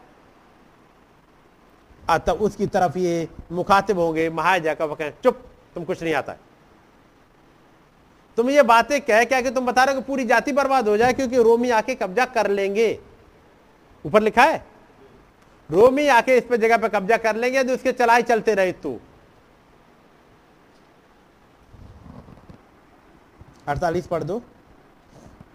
और यदि हम उसे यूं ही छोड़ दें, यूं ही छोड़ दें मतलब लोग उसके पीछे सब कुछ छोड़ छाड़ के उसके पीछे चल देंगे, ये लोगों का विश्वास उस पर बढ़ता जाएगा। हमें कुछ ऐसा करना पड़ेगा कि लोग उस पर विश्वास ना करें। आगे तो उस पर सब विश्वास ले आएंगे और रोमी आकर हमारी जगह और जाति दोनों पर कब्जा कर लेंगे। इनके लिए इम्पोर्टेंट है अपने पॉलिटिक्स बचाए रखना। इन्हें यह जरूरी नहीं है कि खुदा उन पर विश्वास करें, क्योंकि बात ये केवल 2000 साल पहले की नहीं है, बात आज की भी है। हर एक वो प्लान करेंगे कि खुदाबंद के वचन पे विश्वास ना करें, चाहे कुछ भी करना पड़े उन्हें। और करने वाले कौन है? वो जिनको टिप्स पे आती है मूसा की व्यवस्था, 10 कमांडमेंट सुनाते सुनाते उनकी जिंदगी गुजर गई है। बाइबल पर उन प्रोफेसियों पर डिस्कस करते हुए इन्हें जिंदगियां गुजरी हैं, उसी को पढ़ा है और वो ही पढ़ाया है, उन्होंने पढ़े और पढ़ाए हैं। उसके बाद भी ये बात उनकी समझ में नहीं आ रही, वो नहीं समझ पा रहे हमारे बीच में कौन शख्स आ गया है। आगे तब उनमें से कायफा नामक एक व्यक्ति ने जो उस वर्ष का महायाजक था उनसे कहा, तुम कुछ भी नहीं जानते और न यह समझते हो कि तुम्हारे लिए भला है कि हमारे लिए एक मनुष्य मरे। ये किससे कह रहे हैं?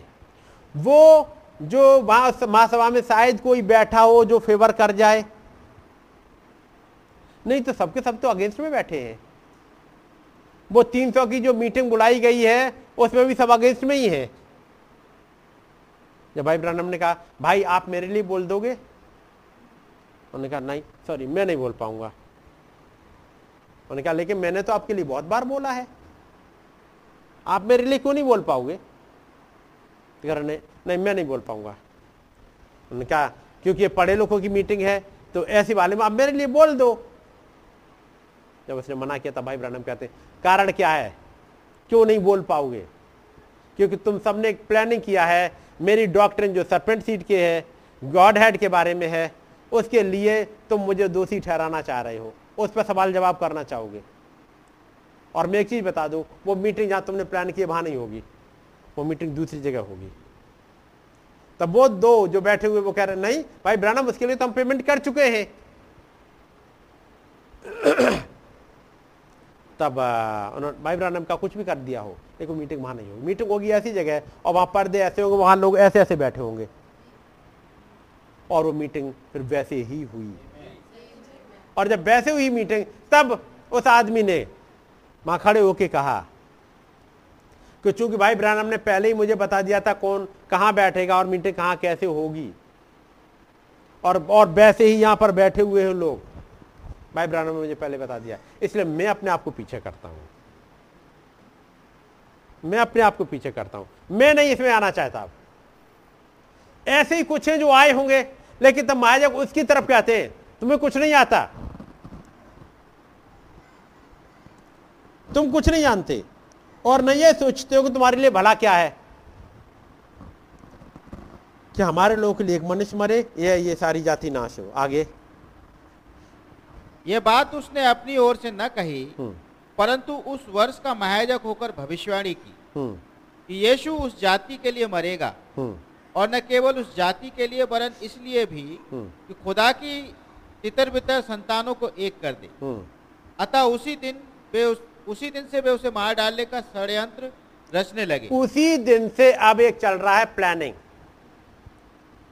कि अब यीशु मसीह को कैसे पकड़े और मारे, लेकिन चूंकि वो समय था ही नहीं ऐसा कि जब मार पाए। मारने के लिए भी एक अपॉइंटेड टाइम था खुदावंत के वचन के अनुसार, क्योंकि वो मेमना था तो फसह के दिन ही आना है, इसलिए अब कुछ बीच का समय है जो उसे छिपके गुजारना पड़ेगा। पढ़िएगा आगे। इसलिए यीशु उस समय से यहूदियों में प्रकट होकर न फिरा, परंतु वहां से जंगल के निकटवर्ती प्रदेश के इफ्राइम नामक एक नगर को चला गया और अपने चेलों के साथ वहीं रहने लगा। यहूदियों का फसह पर्व निकट था और बहुत से लोग फसह से पहले देहात से यरूशलेम को गए कि अपने आप को शुद्ध करें। जी, अब ये थोड़ा बीच का एक टाइम है, इस बीच के टाइम में थोड़े दिनों के लिए अब छिप गया वो, क्योंकि फसह का पर्व पास में आ रहा था, थोड़े दिनों के लिए प्रभु छिप गए हैं और एफ्राइम नाम देश में चले गए हैं। अब देहात से और तमाम जगह से इस्राएली यहूदी आ रहे हैं मंदिर में। पढ़ो भाई आगे। अतः वे यीशु को ढूंढने लगे और मंदिर में खड़े होकर आपस में कहने लगे, तुम क्या सोचते हो, क्या वो पर्व में नहीं आएगा? प्रधान याजकों और फरीसियों ने यह आदेश दे रखा था कि यदि कोई ये जाने कि यीशु कहाँ है तो बताए, ताकि वे उसे पकड़ सकें। जी, ये भी आज्ञा निकल चुकी थी, किसी को पता लगे तो उसका मतलब वारंट इशू हो चुके हैं, वारंट इशू हो गए हैं। कहीं भी दिखाई दे यीशु मसीह, वो तुरंत बताया जाए ताकि उसे पकड़ लिया जाए। दिख रहे वारंट इशू यहां पर। और महायाजकों और फरीसियों ने भी आज्ञा दे रखी थी, ये वारंट इशू कर रखे थे ये लोग, यदि कोई ये जाने कि यीशु कहां है तो उसे बताए कि उसे पकड़ ले। ये सब कुछ चल रहा है। ऐसे वाले समय में अब फसह का पर्व आ गया। अब फसह के पर्व के समय पर यहां पर आए हैं यीशु मसीह लाजर के घर पे, जिसे थोड़े दिनों पहले जिंदा किया है। और जब यहां पर जिंदा किया, अब आ जाओ जरा 9वीं आयत में। जब यहूदियों की बड़ी भीड़ जान गई कि वो वहां है, तो वे न केवल यीशु के कारण आए, परंतु इसलिए भी कि लाजर को देखें जिसे उसने मरे हुओं में से जिलाया था। जी, और बड़ी भीड़ आ गई, पता लग गया यीशु मसीह वहां आ गए हैं, काफी क्लोज आ गए हैं। क्योंकि 2 दिन के बाद जब संडे आ जाएगा, पाम संडे, जब वो वहां से चलते हुए एक और प्रोफेसी को पूरा करते हुए आएंगे ताकि वो यरूशलेम में घुसे। सो यहूदियों में से 9वीं आयत पढ़ना। जब यहूदियों की बड़ी भीड़ जान गई कि वो वहां है, तो वे न केवल यीशु के कारण आए, परंतु इसलिए भी कि लाजर को देखें जिसे उसने मरे हुओं में से जिलाया था। तब प्रधान याजकों ने लाजर को भी मार डालने का षड्यंत्र रचा, क्योंकि उसके कारण बहुत से यहूदी चले गए और यीशु पर विश्वास किया। जब उन्होंने देखा लाजर को जिंदा हुए, तो कई एक जो यहूदी थे उन्होंने विश्वास कर लिया, पढ़े लिखों के समाज ने नहीं, उन्होंने विश्वास कर लिया। बहुत से यहूदी चले गए और यीशु पर विश्वास किया। और महायाजकों ने अब प्लान किया लाजर को भी मार डालने का। 12वीं आयत। दूसरे दिन बहुत से लोगों ने जो पर्व में आए थे ये सुना कि यीशु यरूशलेम में आ रहा है, इसलिए उन्होंने खजूर की डालियां ली और उससे भेंट करने को निकले और पुकारने लगे, होशाना। दूसरे दिन बहुत से लोगों ने जो पर्व में आए थे ये सुनकर कि यीशु यरूशलेम में आता है, खजूर की डालियां ली। जब वो वहां गए, वहां बातचीत करी होगी, प्रभु क्या पर्व में नहीं आओगे, क्या आप यरूशलेम नहीं आओगे। कहीं से उन्हें एक क्लू मिल गया कि कल ये पर्व में आएगा, यरूशलेम आएगा। अब वो ढूंढ रहे हैं हरे गेट पे वो आके धर से रहा है, क्योंकि आएगा वो छिपके ही तो आना, क्योंकि वारंट इशू हो चुके। तो हरे कोई, अब ये वो झुंड है जो चुपचाप एक दूसरे को, अपने लोगों को ही बताएंगे, देखो प्रभु वहां आ रहे हैं, प्रभु वहां आ रहे हैं। जो आप पढ़ रहे थे अभी ना, कि वो गेट से गेट भाग रहे हैं। वो क्यों भाग रहे हैं गेट से गेट? क्योंकि प्रभु अब खुलकर नहीं आ रहे हैं, उन्हें मालूम वारंट इशू हो चुके हैं, इसलिए चुपचाप कहीं से आएगा। तभी इधर गेट, कभी उधर गेट, इधर उधर भाग रहे हैं। और उन्हें यह पता लगा आएगा तो कल, लेकिन फिर तो धीमे धीमे खबर ये आ गई कि वो तो पहाड़ से उतरा हुआ गधी के बच्चे पर सवार होके आ रहा है, वारंट इशू है, लेकिन पकड़ने की अभी हिम्मत नहीं है। कारण क्या है? क्योंकि लोगों की भीड़ है, और उस लोगों की भीड़ में वो तमाम है जिन्होंने इस पर विश्वास किया है। भीड़ में कहीं बलवा ना हो जाए, इसलिए उसे बहाने पकड़ेंगे। और प्रभु चल के आए एक भविष्यवाणी को पूरा करते हुए, और भविष्यवाणी क्या थी? ऐसे योन की बेटी, जरा निकालना जकरिया,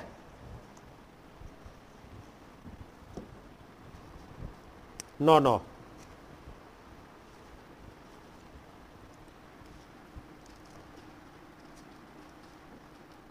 हे सयोन बहुत ही मगन हो, हे यरूशलेम जय जयकार कर, क्योंकि तेरा राजा तेरे पास आएगा। वो धर्मी और उद्धार पाया हुआ है, वो दीन है और गधे पर, वरन गधी के बच्चे पर चढ़ा हुआ आएगा। जी, अब यहाँ पर जो लिखा हुआ है, हे सिय्योन बहुत ही मगन हो, हे यरूशलेम जय जयकार कर, क्योंकि तेरा राजा तेरे पास आएगा। और ये राजा उसके पास आ रहा है, और ये यरूशलेम जिसे मगन होना चाहिए था, जिसे अपने प्रभु को स्वीकार कर लेना चाहिए था, और चिन्ह भी दे दिया, वो आएगा। जब वो आ रहा है, हे सिय्योन बहुत ही मगन हो, हे यरूशलेम जय जयकार कर, क्योंकि तेरा राजा तेरे पास आएगा। आगे, वो धर्मी और उद्धार पाया हुआ है। हाँ, अंग्रेजी में जरा निकालना। दाई किंग कमत अंटू दी, तेरा राजा तेरे पास आता है। ही इज जस्ट, वो धर्मी है, एंड हैविंग सेल्वेशन, और उसके पास उद्धार है। वो उद्धार पाया हुआ का मतलब ऐसा नहीं है कि वो उसने उद्धार पाया है, वो उद्धार लेकर के आ रहा है। अंग्रेजी में थोड़ा सा उन्होंने चेंज कर दिया है, एंड हैविंग सेल्वेशन, और उसके हाथ में उद्धार है, ये उद्धार लेके आ रहा है प्रभु। ये यरूशलेम जय जयकार क्यों करे? क्योंकि वो जो राजा आया है वो उद्धार लेकर के आ रहा है। क्योंकि जब ये पैदा हुआ था तब एक भविष्यवाणी थी, तब एक दूतों ने एक गाना गाया था, स्वर्गदूतों ने। और स्वर्गदूतों गाना क्या गाया था? पढ़ लो, मत्ती निकाल लो। मत्ती में क्यों, उसे मिलेगा लूका में।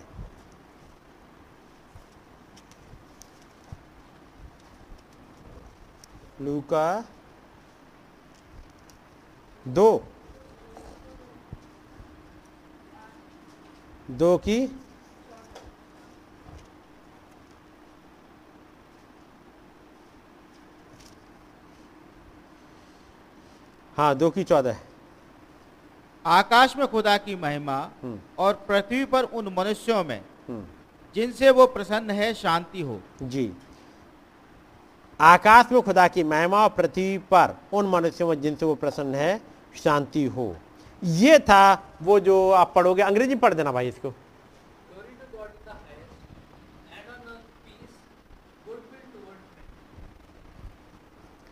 ये था एक हुसन्ना वाला, कहाँ पे है? यहाँ पर हुसन्ना है कहीं पे?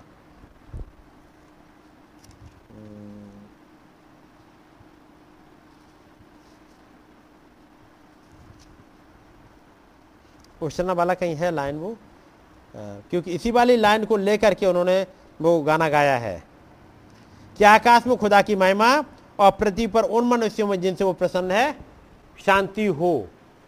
जो होशन्ना वाला गा रहेगा ना, वो इसी वाले लाइन को लेकर के जी जॉन 12, वो तो उसके समय का है जब उस पे आ रहे हैं पाम संडे पे। लेकिन जो होशना वाला गाना है, यहां से उन्होंने उस गाने को लिया है जो भीड़ की भीड़ गा रही है, वो ले रही है भजन संहिता, और जो स्वर्गदूतों ने गाना गाया उसको लेकर के जो भीड़ पुकार के कहती दाऊद के संतान को होशना, धन्य है वो जो प्रभु के नाम से आता है, आकाश में होशना। आकाश में खुदावंत के नाम की महिमा हो, जो गा रहे ना, आकाश में खुदावंत के नाम की महिमा हो। और तब ये हलचल मच गई। मत्ती 21:10 पढ़ेगा भाई। मत्ती 21:10। जब उसने यरूशलेम में प्रवेश किया तो सारे नगर में हलचल मच गई और लोग कहने लगे ये कौन है? लोगों ने कहा ये गलील के नासरत का भविष्यवक्ता यीशु है। अब लोगों में हलचल मची, ये कौन है? और तब नबी इस बात को लिखते हैं, कहते हैं ये अट्रैक्शन पहाड़ पर था। क्या हुआ था उस पहाड़ पे उस दिन? तब नबी बताते हैं, इस वाले मैसेज को पढ़ोगे, प्रोफेसी पूरी हो रही थी। वो जकरिया नबी की प्रोफेसी थी जो 9:9 में है, एक उन्हीं का राजा, उन्हीं का प्रभु एक गधी के बच्चे पर सवार होकर के आ रहा था, वो देख नहीं पाए। और तनवी कहते हैं ये अट्रैक्शन, ये है क्या? वो मैं कुछ पढ़ दे रहा हूं, कुछ कुछ attractions. Para number 45। On top of mount Olive come a little white donkey coming walking down the hill with a group of people fanatically screaming pulling off palm leaves of the trees, throwing their clothes in the road, screaming, Hosanna to the Son of David that comes in the name of the Lord.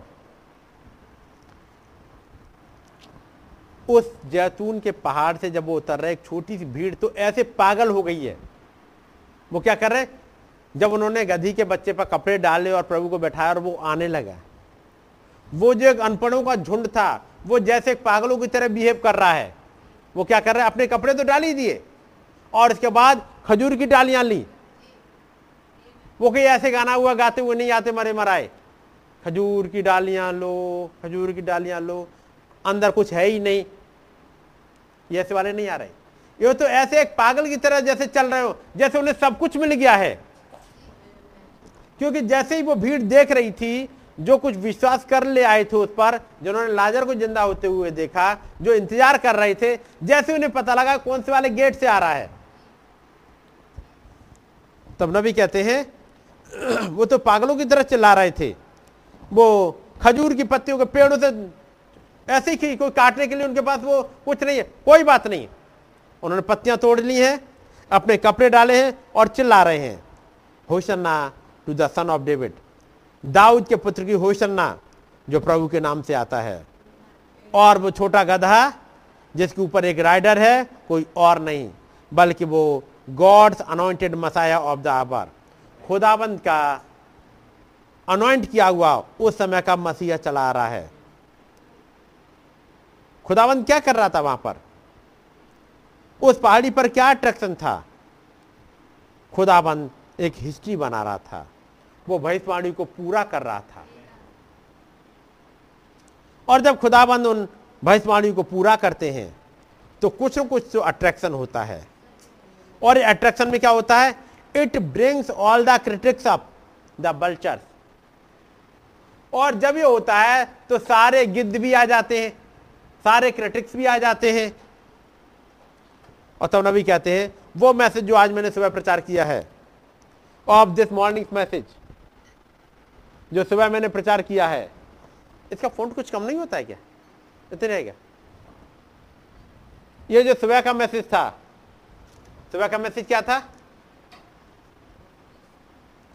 Anointed ones of the end time. ये ऐसा वाला देखे कुछ anoint हो जाते हैं, कुछ vultures भी आ जाते हैं। एंड द ईगल ऑल्सो, केवल वल्चर्स ही इकट्ठे नहीं होते, ईगल्स भी इकट्ठे हो जाते हैं। They come together to find out what is going on, और वो सब इकट्ठे होकर के आते हैं ये पता करने के लिए क्या है। Some coming for curiosity, some coming to find fault. कुछ क्यूरियोसिटी के लिए आते हैं और कुछ फॉल्ट ढूंढने के लिए। जब लाजर जिंदा हुआ, कुछ ये देखने के लिए आए क्यूरियोसिटी के लिए और विश्वास कर लिया, कुछ आए जो उन्होंने फरीसियों को जाके खबर दे दी। जब 4 दिन का लाजर जिंदा हो गया, जब ये खबर पहुंची, उसके बाद आता है वो वाला हिस्सा। और सदूकी कहने लगे, आके सवाल पूछते हैं, ये बताओ मरे हुए का जी उठना है क्या? हमारे यहाँ एक आदमी 7 भाई थे, एक मर गया, दूसरा मर गया, तीसरा मर गया। ये वाला सवाल आ कब रहा है? जब उन्होंने देख लिया कि रिजरेक्शन हो गया। पहले वाले रिजरेक्शन होने के बाद भी उनके पास कोई प्रूफ नहीं है और वे विश्वास भी नहीं कर रहे। लेकिन इस लाजर वाली घटना को कहां लेके जाएं? ये तो जिंदा हो चुका है। और तब वो सोच रहे शायद ऐसे ही जिंदा होते होंगे, क्योंकि लिखा हुआ है सदूकी ये विश्वास करते थे कि मरे हुओं का पुनरुत्थान है ही नहीं, और यहां पर एक प्रूफ है जो जिंदा हो गया। और बस यहीं तक रहे। अभी भी उस पुनरुत्थान को इसी वाले पे समझे। ये वाला पुनरुत्थान कैसा था? जैसी वाली बॉडी में लाजर मरा था वैसे वाले में ही जिंदा हो गया था। ये ग्लोरीफाइड बॉडी में जिंदा नहीं हुआ था, ये इसी वाले में मरा था, इसी वाले में जिंदा हो गया, ताकि एक समय और आएगा तब फिर चाहेगा। बात समझ रहे? ग्लोरीफाइड बॉडी में नहीं था वो लाजर। तो वो सोच रहा है ऐसे ही जिंदा होंगे। अब वो 7 भाई गए, वो 7 भाई भी ऐसे ही जिंदा हो जाएंगे। अब वो लेडी मरी, वो भी ऐसे ही जिंदा हो जाएगी। अब बताओ हम किसके साथ वो रहेगी? क्योंकि वो 7 की पत्नी रह चुकी थी।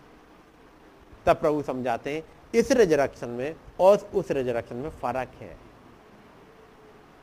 ये रिजरेक्शन से उसका कंपेयर नहीं करना है। वो रिजरेक्शन जिसकी बात कर रहे हैं वो वाला रिजरेक्शन है जिसमें शादी ब्याह होंगे ही नहीं। इन सदूकियों ने इधर वाला रिजरेक्शन देखा और यही शारीरिकता की समझ तक रह गई। आज भी तमाम प्रचारक, तमाम झुंड का झुंड यही समझ रहे हैं हम यीशु मसीह आएंगे और हम बदल जाएंगे। लेकिन पूछो बदल कैसे जाएंगे, ये नहीं पता। बदलना होगा किसकी वजह से ये भी नहीं पता। क्या होती है थियोफनी? क्योंकि एक प्रचारक प्रचार कर रहे थे, वो कहते हैं यीशु मसीह आएंगे और हवा में बीच में आ जाएंगे और फिर वहां से अपने दूतों को भेजेंगे और तब दूत आएंगे और यहां से लोगों को उठा करके लेके जाएंगे यीशु मसीह के पास तक हवा में, फिर उसके बाद हम सब बादल पर बैठ के स्वर्ग में जाएंगे। ये वो कॉन्सेप्ट हैं जो वचन के अकॉर्डिंग है नहीं।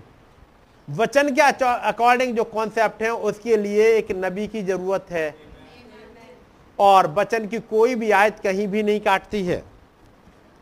तब नबी ने लिया एक अट्रैक्शन को, जो अट्रैक्शन था जलती हुई झाड़ी का, मूसा के सामने। वो क्या था अट्रैक्शन? ये अट्रैक्शन किसी को पास बुला रहा होता है। वो झाड़ी का जो अट्रैक्शन था मूसा को अपने पास बुला रहा है। What was the attraction? One day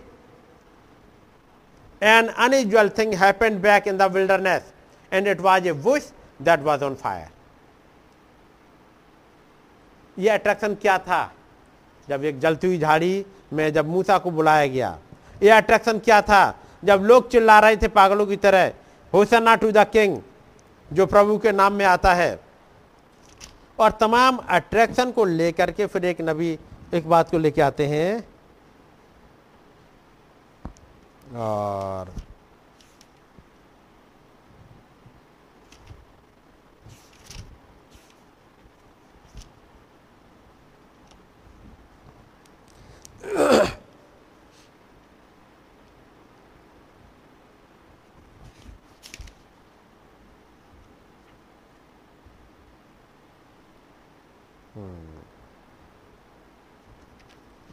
इस वाले अट्रैक्शन को जो अभी मैंने आपके सामने पढ़ा, जब दूत ने कहा कि पश्चिम की तरफ चले जाओ और मैं वहां पर चला गया और फिर वहां पर एक धमाका हुआ और वो आकर के उन्होंने प्रचार किया। श्रीमानो क्या ये वो समय है? मैं इसको इसमें से पढ़ूंगा।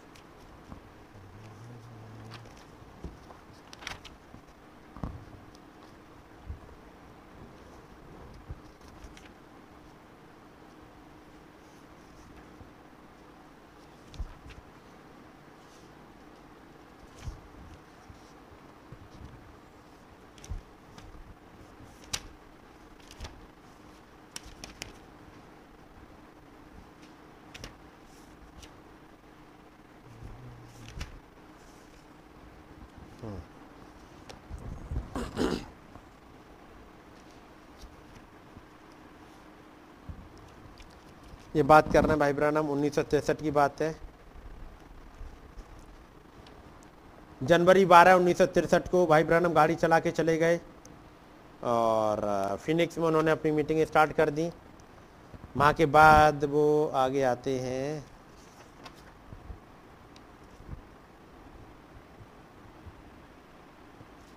जब एक धमाका की आवाज आती है।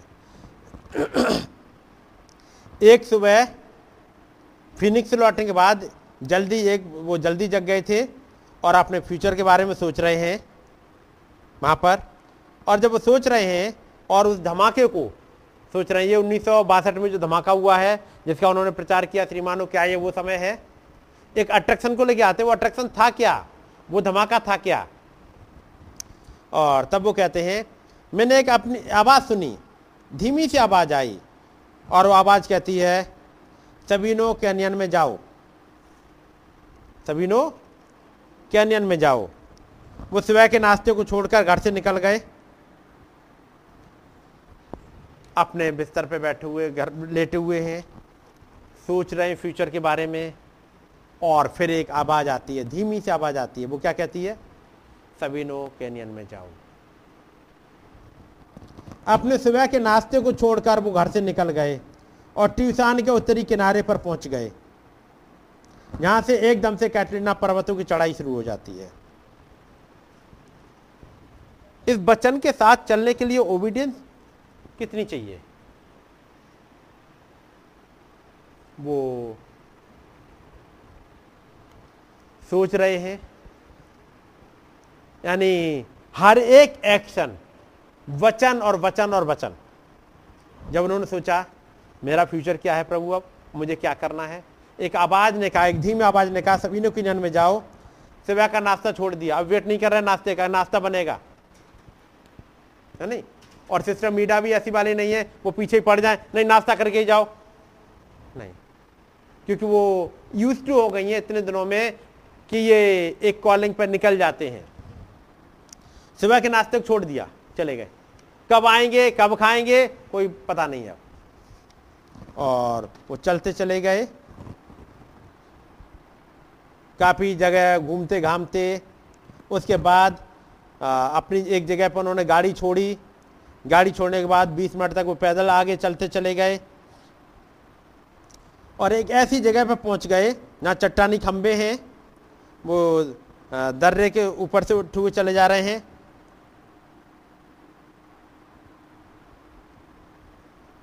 और उन्होंने देखा एक हिरन उधर नीचे ढलान की ओर जा रहा है और भाई ब्राह्मण माँ खड़े हुए हिरण को देख रहे हैं। अपना सिर उठाया और भाई ब्राह्मण बस उसकी आवाज़ सुन पा रहे थे पानी की। अचानक से एक हवा आई, एक आवाज़ ने कहा सबिनो कैनियन चले जाओ। सबिनो कैनियन में कहाँ जाएं? अभी गाइडेंस तो चाहिए, बात समझ रहे? और कितना सेंसिटिव होना होता है। हल्की हल्की हवा बह रही थी, वो चलते चलते एक जगह पहुंच गए हैं और फिर अचानक तेज हवा आई, और तेज हवा आई उनकी टोपी उड़ गई, भाई ब्राह्मण की टोपी उड़ गई। और वो टोपी वहां से लुढ़की और लुढ़कते लुढ़कते एक पेड़ है अकोटीलो, उस पेड़ में जो कटीला होता है उसमें जाके फंस गई, एक पेड़ में जाके फंस गई। और चूंकि ऐसे ही जो खड़खड़ की आवाज हुई उससे जो हिरन जो जा रहा था उसे कुछ लगा, वो भाग खड़ा हुआ। भाई ब्राह्मण अपनी टोपी उठाने के लिए पहुंचे उस पेड़ के पास में, वो कटीली झाड़ी के पास में, और वो झाड़ी ऐसी होती है जिसमें बीच का तना नहीं होता है, इसके बजाय सारी डालियां जमीन से एक स्थान से सीधे ऊपर की ओर निकली होती हैं। उसकी डालियां पूर्णतः पत्तियों से ढकी होती हैं और प्रत्येक पत्ती 1 इंच लंबे कांटे को छुपाई हुई होती है, हर एक में 1-1 इंच। हर एक पत्ती में, जैसे नागफनी आपने देखी है, नागफनी में आपको मिलेगा हर जगह वो मिलेगी, बहुत तो देखी होगी नागफनी, पत्ती में ही कांटे निकले होते हैं। अकोटीलो उसी कांटेदार झाड़ी का संबंधी होता है जो इस्राइल में पैदा होता है, जिससे बहुत समय पहले एक रोमी सिपाही ने कांटों का एक ताज बनाया था जिसे यीशु मसीह के सिर पर पहनाया गया था जिस दिन उन्हें क्रूस पर चढ़ाया गया था। हर वो ऐसा वाला कांटा नहीं था, उसकी हर एक पत्ती में कांटे हो लगे होते, 1-1 इंच बड़े, ऐसी वाली नागफनी टाइप का था। अब क्या करा भाई ब्राह्मण ने? अपनी टोपी उठाने गए। अब सुनिएगा, अपनी टोपी को वापस उठाने के बाद भाई ब्राह्मण उसी अकोटीलो के पास प्रार्थना में झुक गए। टोपी उठाई वहां से और उसके बाद कहीं अच्छी छाएं देखी, वहां जाके बैठ जाएं, वो नहीं कर रहे। हवा आई, उसने टोपी उड़ाई, फिर उड़ा के दूर एक कटीली झाड़ी के पास पहुंचा दी, तो कहाँ जाएंगे प्रेयर करने के लिए? वो वहीं पहुंच गए ये देखने के लिए टोपी मेरी उतर के यहां तक क्यों आई है जी, ये झाड़ी में यहीं क्यों आके फंसी है। वो भी मेरी टोपी गई है, मेरी टोपी उड़ी है और झाड़ी के पास तक पहुंच गई, यहाँ पे आके फंस गई है। इसी वाली टोपी इसी वाली झाड़ी में क्यों? अपनी टोपी को वापस उठाने के बाद बिल उसी अकोटिलो के पास प्रार्थना में झुक गए। बात समझे? अपनी बाइबल को जमीन पर रखकर बिल ने अपना चेहरा पूर्वी चोटी को उठाया, अपने हाथों को सिर के ऊपर उठाकर जोर से प्रार्थना करने लगे, ओ प्रभु, उस धमाके का क्या मतलब है जो उस दर्शन में हुआ था जो आपने मुझे दिया था? क्या इसका अर्थ मेरी मृत्यु है? मैं मरने से नहीं डरता, लेकिन मुझे जानना जरूरी है ताकि मैं अपने परिवार को तैयार कर सकूं। यदि आप मुझे जल्दी ही घर ले जाना चाहते हैं तो उसे यहीं पर ऊपर हो जाने दें जहाँ किसी को मेरी लाश ना मिले। हो सकता है कि आप ही किसी दिन जोजब को मेरी वो बाइबल यहाँ रखी हुई पा लेने दें। अचानक उन्हें महसूस हुआ कि उनके हाथ में किसी ठोस चीज़ ने स्पर्श किया है।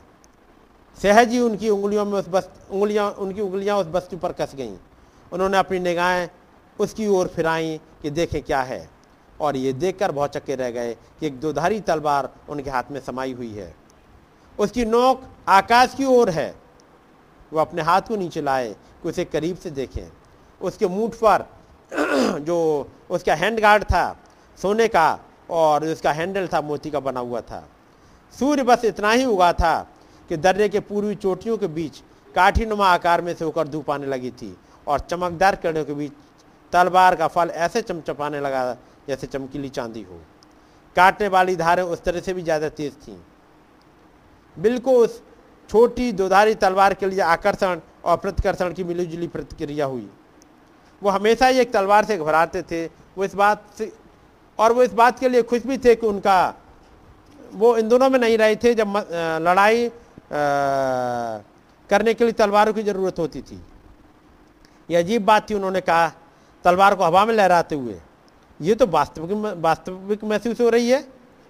जितना कि मैंने हाथ में पकड़ा है, कहीं ना कहीं ये मेरे करीब वही खुदा मौजूद हैं जिन्होंने इब्राहिम के लिए एक मेढ़े की सृष्टि की थी, वही जिन्होंने मेरे लिए इंडियाना और कैंटकी में उन गिलहरियों की सृष्टि की थी। अब उन्होंने इस तलवार की सृष्टि कर दी है, लेकिन मैं इसका क्या करूं? वो चौंक गए। मैं जानता हूं कि राजा लोग अपनी तलवार से नायकों को महायोद्धाओं के पद पर नियुक्त करते थे। शायद इसका अर्थ यह है कि मुझे किसी पर हाथों को रखकर उसे एक सेवादार के रूप में नियुक्त करना होगा। इस तलवार आई तो क्या समझे? तलवार क्यों दी जाती थी? ऑर्डिनेशन, अपनी जगह किसी और को। मींस क्योंकि धमाके का मतलब मौत है और हाथ में तलवार आ गई, और राजा लोग जब किसी को ऑर्डन करते थे अपनी जगह किसी को देंगे, हाथ में सौंप देंगे, उसका मतलब अब मैं किसी के हाथ सर पे हाथ रखूंगा, दुआ करूंगा और उसे सौंप दूं ताकि मेरा जाने का टाइम हो जाए। यह मोहरें नहीं खुली अभी, लेकिन मुझे एक राजा की तलवार क्यों दिखाई जा रही है? वो चौंक गए एक गड़गड़ाती हुई आवाज को सुनकर जो दर्रे की ऊंचाई से आई। ये द किंग की तलवार है। ये केवल एक राजा की तलवार नहीं बल्कि द किंग की तलवार है। और फिर वो तलवार एक चमक के साथ गायब हो गई। वो बात लेके आते हैं इस वाले मैसेज में, what is the attraction on the mountain. उस पहाड़ पे क्या था आकर्षण, क्या था अट्रैक्शन जहां खुदावंद लेके गए? ऑर्डन कर रहे हैं अपने नबी को ताकि लेकर के जाए और 7 मोहरों के भेदों को खोले।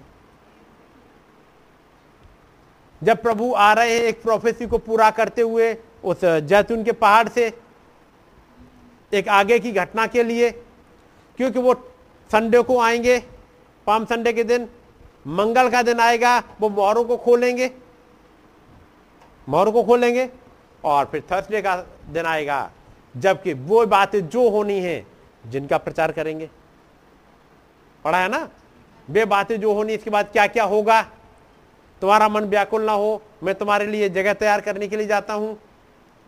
उसके बाद और वो बातें जो होनी है, मनुष्य का पुत्र जा रहा है, लेकिन ध्यान रखना एक समय आएगा जब वर्थ प्रिंस प्रचार किए जाएंगे। ये स्क्रिप्चर आज पूरा हुए ये प्रचार किया जाएगा। और तब समय आया जब वो तलवार फोटो घुमाया गया। जब इस मैसेज को लेके आ रहे हैं व्हाट इज द अट्रैक्शन, ये जुलाई में लेके आ रहे हैं क्योंकि उसके पीछे क्या क्या घटा है। ईस्टर सील प्रचार कर दिया, it is the rising of the sun. It is the rising of the sun में क्या हुआ था, तस्वीर घूमी थी। और कुछ क्या था उन्होंने, चलिएगा। उसके बाद नबी प्रचार करेंगे 29 अप्रैल को the choosing of a bride. Choosing of a bride में एक हिस्सा लेके आएंगे और वह कैलिफोर्निया चला जाएगा अर्थक्वेक से। और तब वो कहते हैं जब मैं अफ्रीका गया था, मैं उस न्यूज को सुन रहा था, उन घटनाओं को सुन रहा था, कहीं कुछ होने तो वाला नहीं है, क्योंकि कुछ हुआ है। एक अर्थक्वेक आया है, इससे पहले अर्थक्वेक ने कुछ काम किए हैं। और तब वहां से जब लौट के आ गए हैं चूजिंग ऑफ अ ब्राइड, उसके बाद 11 जुलाई को आए, प्रचार किया अशेम्ड, खुदावंद की सेवा बगैर उसकी मर्जी के करना, spiritual food in the decision. और इसके बाद आ जाते हैं what is the attraction of the mountain, उन घटनाओं को लेकर के जो उस युग में घटेंगी। कौन से युग में, जो 1965 में नहीं, जो हमारे युग में, हमारे समय में। जब वो समय आएगा जब तुरैया, कटोरे सब मिलाकर के मोहरों के साथ जोड़ के प्रचार करे जाएं, जो पहले नहीं प्रचार किए गए थे, जो हमारे समय में लाके प्रचार किए गए। जब अमेरिका में एक प्रेसिडेंट आ गया है, जब पिछली साल कोरोना आ गया है, इस कोरोना के टाइम पे एक प्रेसिडेंट ऐसा वाला आ रहा है, बात समझ रहे ना, ऐसे वाले समय पे कुछ हो रहा है। यदि उस अट्रैक्शन को आप समझ पाए कि ये खिंचाव आ कहाँ रहा है, ये अट्रैक्शन का मतलब केवल एक आकर्षण का हिंदी में क्या कहेंगे सही मतलब,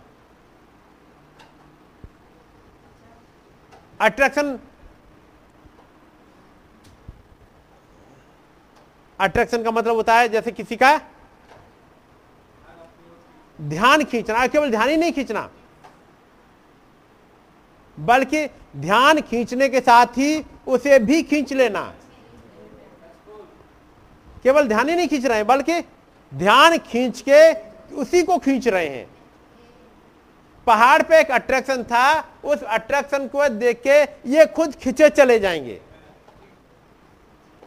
और पहाड़ पे अट्रैक्शन क्या था, ये एक अट्रैक्शन था। पहाड़ पे एक धमाका हुआ था, 7 दूत आए थे। ये आए किसके लिए थे, अट्रैक्ट करने के लिए, ताकि एक जो अट्रैक्ट हो जाए वो ऐसा अट्रैक्ट हो जाए कि वो खिंचा चला जाए यहां तक। तो एक अट्रैक्शन है और वो अट्रैक्शन ये वाला उतरा और किताब में चला आया। तो अट्रैक्शन कहां आ गया, what is the attraction in the book, in a book नहीं, what is the attraction in the book. ये जो किताब है इसमें क्या अट्रैक्शन है, ये किताब खींच रही है। एक पुल है इस किताब में, क्या वो पुल आपको फील हो रहा है? यदि वो खिंचाव एक स्टार्ट हो जाए,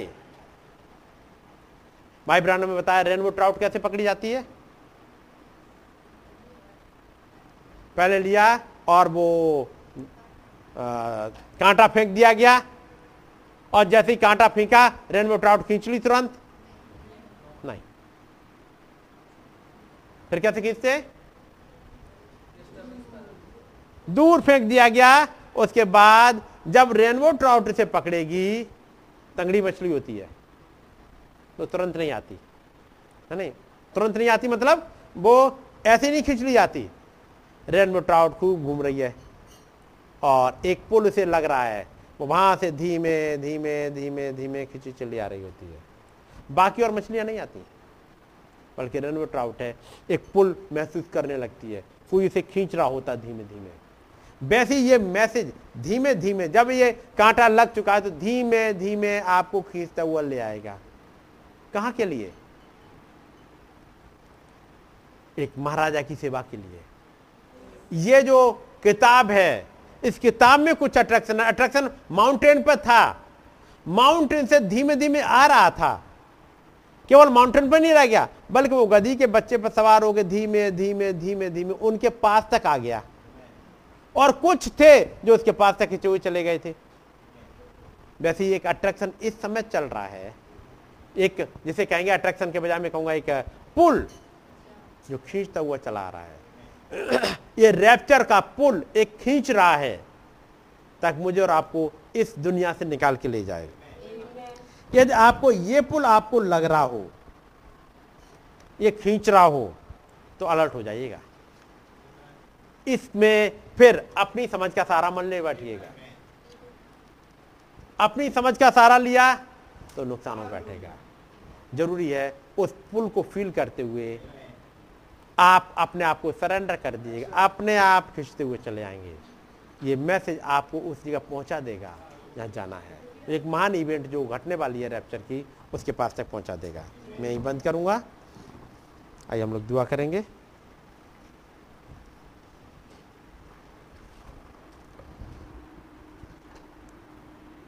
खुदावंद प्रभु यीशु मसीह, आपके नाम की स्तुति और महिमा हो प्रभु, आपकी महान दया के लिए। खुदावंद, एक अट्रैक्शन है प्रभु जो हमें खींच रहा है। प्रभु हम तो नहीं जानते थे, लेकिन आपका धन्यवाद हो प्रभु, आपने इन खिंचाओं के द्वारा समझाया कि खींचने वाले आप ही हैं जो अपनी तरफ खींचते जा रहे हैं, ताकि इस दुनिया में से हम निकल सकें और पूरी तरह से आप पर भरोसा कर सकें, आपकी बातों पर। प्रभु हमें आपके रहम की और ज़्यादा ज़रूरत है, बहुत ज़्यादा ज़रूरत है प्रभु, उस अनुग्रह की ज़रूरत है। खुदाबंद, जब 2000 साल पहले आप उतर रहे थे उस पहाड़ से, आप उद्धार लेकर के आए हुए थे लोगों के लिए, लेकिन कई एक ने रिजेक्ट कर दिया। इस युग में भी प्रभु आप जब हमारे लिए ग्रेस अपॉन ग्रेस लेके आए हैं, उद्धार लेके आए हैं, भेदों को लेकर के आए हैं, ताकि एक रैप्चर में जा सके वो प्रभु, जबकि बहुतों ने रिजेक्ट किया है, लेकिन प्रभु आपका धन्यवाद हो, आपने अपनी दया हमारे ऊपर बनाए रखी है ताकि हम आपकी बातों को समझ सकें। खुदावंद यीशु मसीह, हमें दुनिया में से हटा लीजिएगा, हमें खींच लीजिएगा। एक वो पुल हमें खींच ले जाए आपके और करीब, ताकि प्रभु आपकी ये बातें हमारी सोल में उतर सकें। आपका अनुग्रह बहुत ऐसे चाहते हैं प्रभु। तमाम भाई बहन जो जगह जगह होंगे सुन रहे हैं प्रभु, आप ही उन्हें सब चीज़ों को और सिखाइएगा, अपनी बातों को और भेदों को खोल दीजिएगा उनके लिए, ताकि आपका वचन उनकी सोल में उतर सके। हम सब प्रभु आपके और करीब बढ़ना चाहते हैं प्रभु। उस वस्त्र से जो आपने इस युग में प्रोवाइड किया है, हमारी मदद करिएगा ताकि हम उसे पूरी तरह से पहन सकें, फिट हो सकें। खुदावंद दया करें, हमारी विनती को उसने कबूल करें प्रभु यीशु मसीह के नाम में, आमीन। हमारे पिता, आप जो आसमान में हैं, आपका नाम पाक माना जाए, आपकी बादशाही आए, आपकी मर्जी जैसे आसमान में पूरी होती है इस ज़मीन पर भी हो।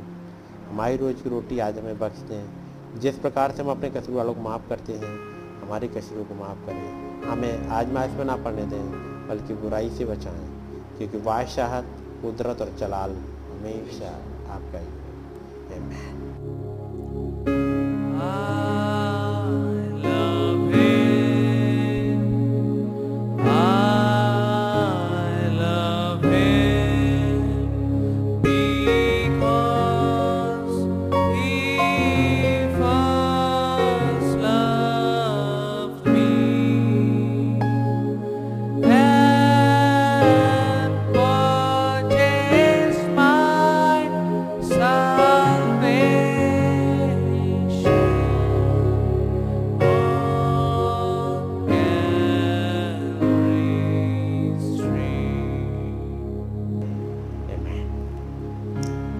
God bless you all.